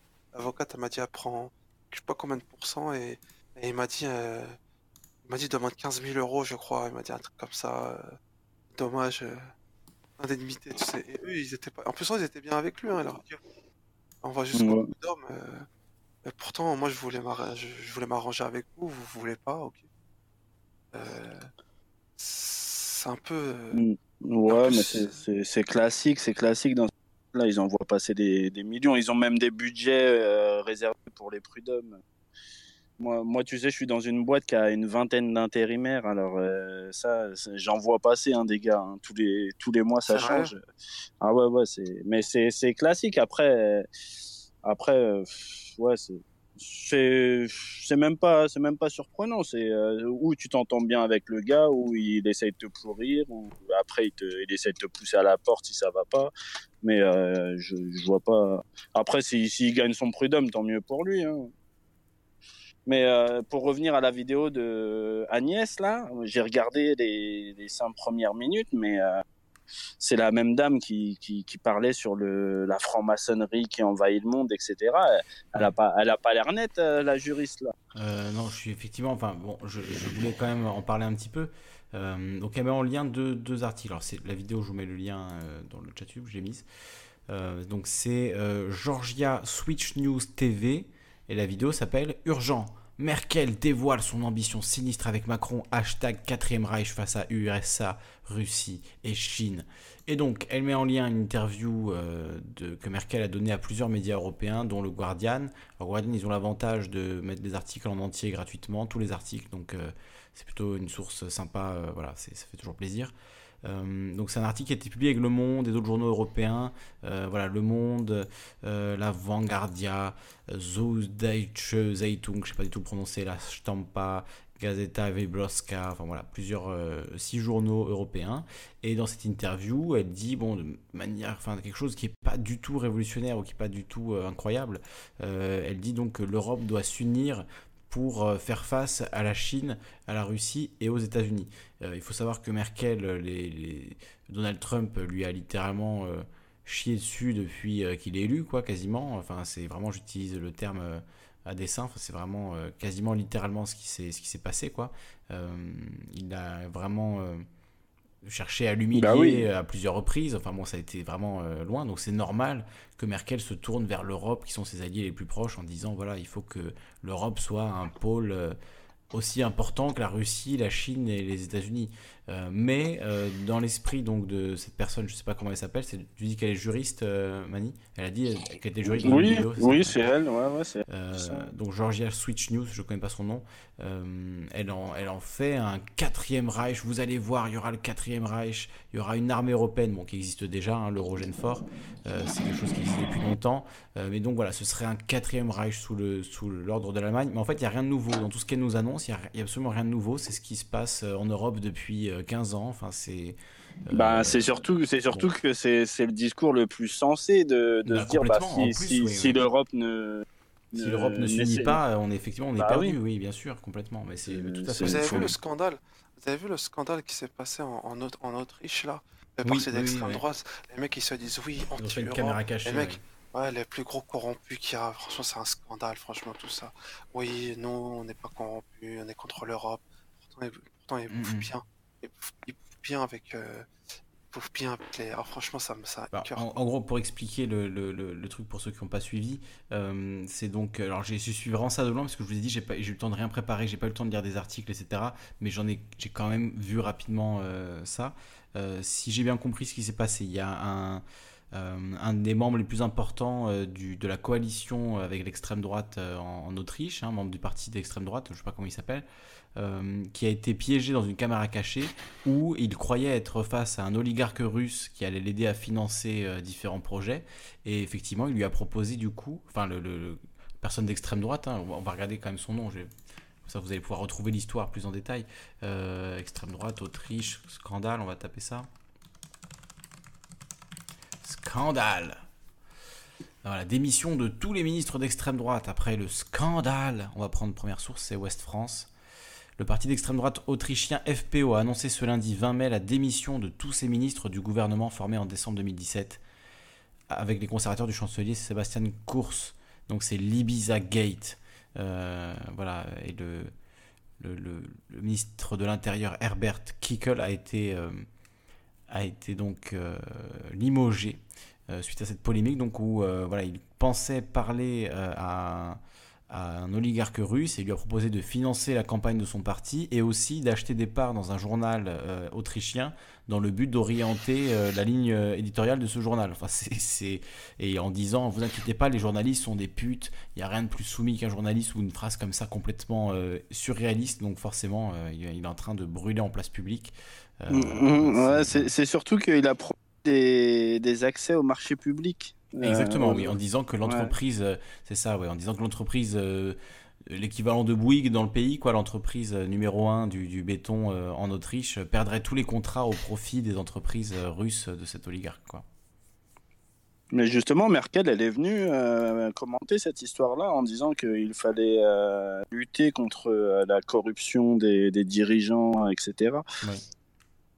Mais ouais, c'est moi. Assez, moi, je suis content parce que c'est vraiment emblématique de, de, la période fantastique qu'on vit un petit peu. C'est euh, c'est le fait que ben tous ceux qui, qui, qui profitaient du système euh, ben euh, les décennies précédentes, et ben aujourd'hui ils tombent un par un. Tu vois que ça soit Balkany chez nous ou euh, ou en Autriche et, et même aux États-Unis quand il y a des, des histoires qui sortent, ça ça fait quand même bouger les lignes et ça c'est c'est toujours marrant de rappeler que le mot justement apocalypse, ça veut dire euh, lever du voile. Et là, mm. la, révélation, oui. La, levée du voile, on, l'a on la voit bien, quoi. Le fait que tout le monde ait accès à des informations, le fait que ben, les gens sont obligés de s'indigner. Quand, quand on, on, se souvient du livre, là, Indignez-vous, bah, c'est euh, ayez au moins la, la capacité de, de recevoir ces informations-là euh, en vous indignant, quoi. C'est ne restez pas là. Euh, parce que ça, c'était une des surprises, c'était le fait que suite aux révélations, les premières révélations qui datent de Snowden, etc., de voir que la semaine d'après, ben, personne n'avait réagi, tu vois. Et il euh, y, a, y, a, des journalistes qui, qui, qui, qui s'embarquaient dans, dans, des analyses euh, pour comprendre, pour essayer de faire comprendre au public, parce que la première réaction, c'était de se dire, bah, le, le public ne, ne, comprend pas ce qui, ce qui, a été révélé, quoi. Et on va essayer d'expliquer. Alors, euh, il y a eu la version turque qui, qui a fait que bah, les journalistes ont fini en prison. Euh, des, des, journalistes qui enquêtaient un petit peu trop près de ce qui se passait dans, dans les couloirs, ben, ils ont fini en prison. Euh, en France, ça a fait des scandales. On a eu, euh, on a eu Cahuzac et, compagnie. Mais, euh, mais tout ça, c'est grâce à la numérisation de la société qui fait que ben, c'est de plus en plus difficile de, ne pas laisser des, traces de, ces triches. Quoi. C'est, ça qui est bien. Mais c'est, bien. On, va voir, on va voir ce que ça donne après. Bon, écoutez, messieurs, je pense qu'on va s'arrêter là. On a fait une, émission de presque 3 heures. Bah voilà, on va se laisser tous ensemble. Je vais vous mettre un petit peu de musique douce pour euh, vous dire au revoir et on se retrouve euh, ben, lundi prochain et peut-être même avant. Alors je sais pas parce que j'ai envie de faire une émission sur Game of Thrones, mais je me dis quitte à faire une émission autant. Ah bah alors là moi je serai pas là alors. très bien, voilà, ce sera pour euh, voilà, on fera une émission pour ceux qui ont envie, pour ceux qui aiment. J'imposerai pas ça un lundi soir à tout le monde. On fera ça. On rien ça un jeudi ou un vendredi, en après-midi, on fera une, émission. Et, moi, moi, j'ai des choses à dire. J'ai des choses à dire. Moi, moi, faudra que je trouve le temps de, de vous faire le compte rendu là, parce que j'ai été à deux conférences, celle de Vincent Mignero et celle de Bernard Stiegler. Et, euh, et, franchement, bah, j'ai dit euh, déception, déception, déception, mais euh, faut, faut, faudra qu'on développe un petit peu. Tu nous as pas promis une vidéo de 4 heures, euh, Mani? Bah en fait, hier soir, j'ai essayé de la faire et au final, euh, c'est pour ça que je demandais euh, si Rob Fleury est là parce que euh, au final, quand, quand, je fais la vidéo, je me rends compte que bah, finalement, je répète tout ce que j'ai déjà dit d'une certaine façon, à part et je, je, je sais pas en fait c'est quoi le c'est quoi le souci? Ça ça me paraît tellement évident que hmm. j'ai l'impression d'avoir un regard extérieur pour pour t'aider ouais, voilà à comprendre ou, oui. ou, des, ou, des, questions plus précises quoi parce que là là c'est ce que je te disais j'ai vu euh, j'ai vu Stigler en deux mots ça se dit euh, euh, ça se dit que bah, pendant deux heures il nous explique qu'il faut faire du travail contributif pour euh, sortir du capitalisme et euh, au bout de deux heures je lui demande est-ce qu'un travail contributif ne pourrait pas être à la base d'un classement de l'entropie? Et il me dit ah non pas du, du tout jamais de la vie c'est il faut le mettre déjà fini et, euh, et, tu vois, ce genre de grand écart, moi, ça me fait halluciner. Après, pendant toute la soirée, je dis c'est scandaleux, c'est scandaleux, c'est scandaleux. Déjà fini, je comprends pas. Déjà fini. Ben, il, il veut que le classement euh, des entreprises mondiales que je lui proposais soit euh, une fois soit édité euh, déjà parfait mais euh, mais euh, il sait il sait par définition que c'est pas possible puisqu'il dit euh, même nous chez Ars Industrialis on n'a pas la capacité de faire un travail aussi précis tellement c'est c'est c'est des des, des montagnes de, de données quoi. Et toi, ce que tu proposes c'est un travail collaboratif contributif à la Wikipédia finalement. Oui voilà oui voilà j'ai j'ai mis sur le Discord l'interview la question que je lui ai posée et je lui ai dit on peut mettre un, un classement grossier d'une certaine façon. Je, place en, en, haut les boîtes qui me paraissent le plus vertueuses, euh, en bas les, les boîtes qui, mmh. qui, qui, font des piscines d'eau chaude, et, euh, et, après, ben, un travail collaboratif euh, ferait en sorte qu'un tel viendrait dire ah attention cette société, euh, elle fait quand même quelque chose de bien parce qu'elle permet euh, la, la production de la société que tu as mis tout en haut. Et tu vois, et après ça s'affinerait, ça s'affinerait, mais euh, la data qui fait que ça paraît très difficile à, à mettre en place, et eh ben, euh, ça pourrait se faire comme Wikipédia. Euh, Wikipédia, ben, avec ce, qui ferait, ce qui ferait peur là-dedans, euh, c'est l'influence que pourraient avoir les lobbies dont on parlait la semaine dernière euh, dans ce type de démarche. Tu vois, si euh, une entreprise peut payer pour 2 millions d'euros 75 mecs à, à bah bah en fait, mettre Coca-Cola pas... en haut de la liste alors que c'est pas du tout l'intention initiale, tu vois, ce serait, ce serait quand bah, même assez en, fait, en, fait, en fait, c'est pas possible parce que justement le classement, on doit, il faudrait justifier euh, chaque demande. C'est-à-dire que si je viens et que je dis non, Coca-Cola doit être plus haut, eh ben, il faut que je justifie en quoi euh, l'influence de Coca-Cola euh, bénéficie à, tu vois, c'est, c'est, il y a un jugement à, à poser. C'est comme un arbitre euh, sur un terrain. Il, on, même si tu le payes un million, et ben, Ouais, je vais vous laisser. il, hein. il- Je- il je doit vais- justifier. Salut, Salut, Marcus, merci, merci Bah, de toute façon, on en reparlera, mais euh, Oui. ça me paraît peux- tellement tu peux nous évident. remettre, que- euh, me remettre le lien parce que je l'ai pas vu euh, de le moment où tu poses ta question. euh, je suis passé à côté. Ouais, d'accord, je vais, je vais la remettre dans le chat ça, euh, vais- direct. Voilà, dans le chat direct, exactement. Comme ça, je l'écouterai après l'émission et on en reparlera la prochaine fois. Vas-y, avec plaisir. Bonne nuit Ah, en merci tout cas. messieurs, hein. merci Mani, euh, merci Marcus, euh, merci à tous ceux qui étaient avec nous ce soir, à Jay, Lou Toile, il y a Eurialisation qui est passé aussi sur le chat, Nijo évidemment, Dal, Christé, euh, Chris Coty, Aricado, euh, euh, voilà, pas mal de gens qui sont passés nous voir ce soir aussi sur le Discord. Ben, merci à tous, hein. merci, merci. Je vous fais des, gros bisous, je vous dis merci. Bon Agnès, on a parlé un petit peu du coup de, ta vidéo, on pas trop convaincu hein, pour être honnête.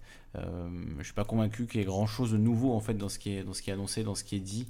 Euh, le discours de Merkel, euh, pour résumer, il est assez consensuel. Donc voilà, on, a, on en a parlé au moins. Donc merci à toi en tout cas Agnès pour ta participation également. Merci à tous. hein, que dire de plus? Je vous laisse avec bah, le même morceau, je trouve qu'il va être pas mal peut-être en, conclusion aussi, de Luminescence avec Infinite. Passez une bonne soirée et à la semaine prochaine, lundi 21h. into your waist. Suck your thumb dry off your face. Cause we're losing light. Yeah, we're lo- losing light.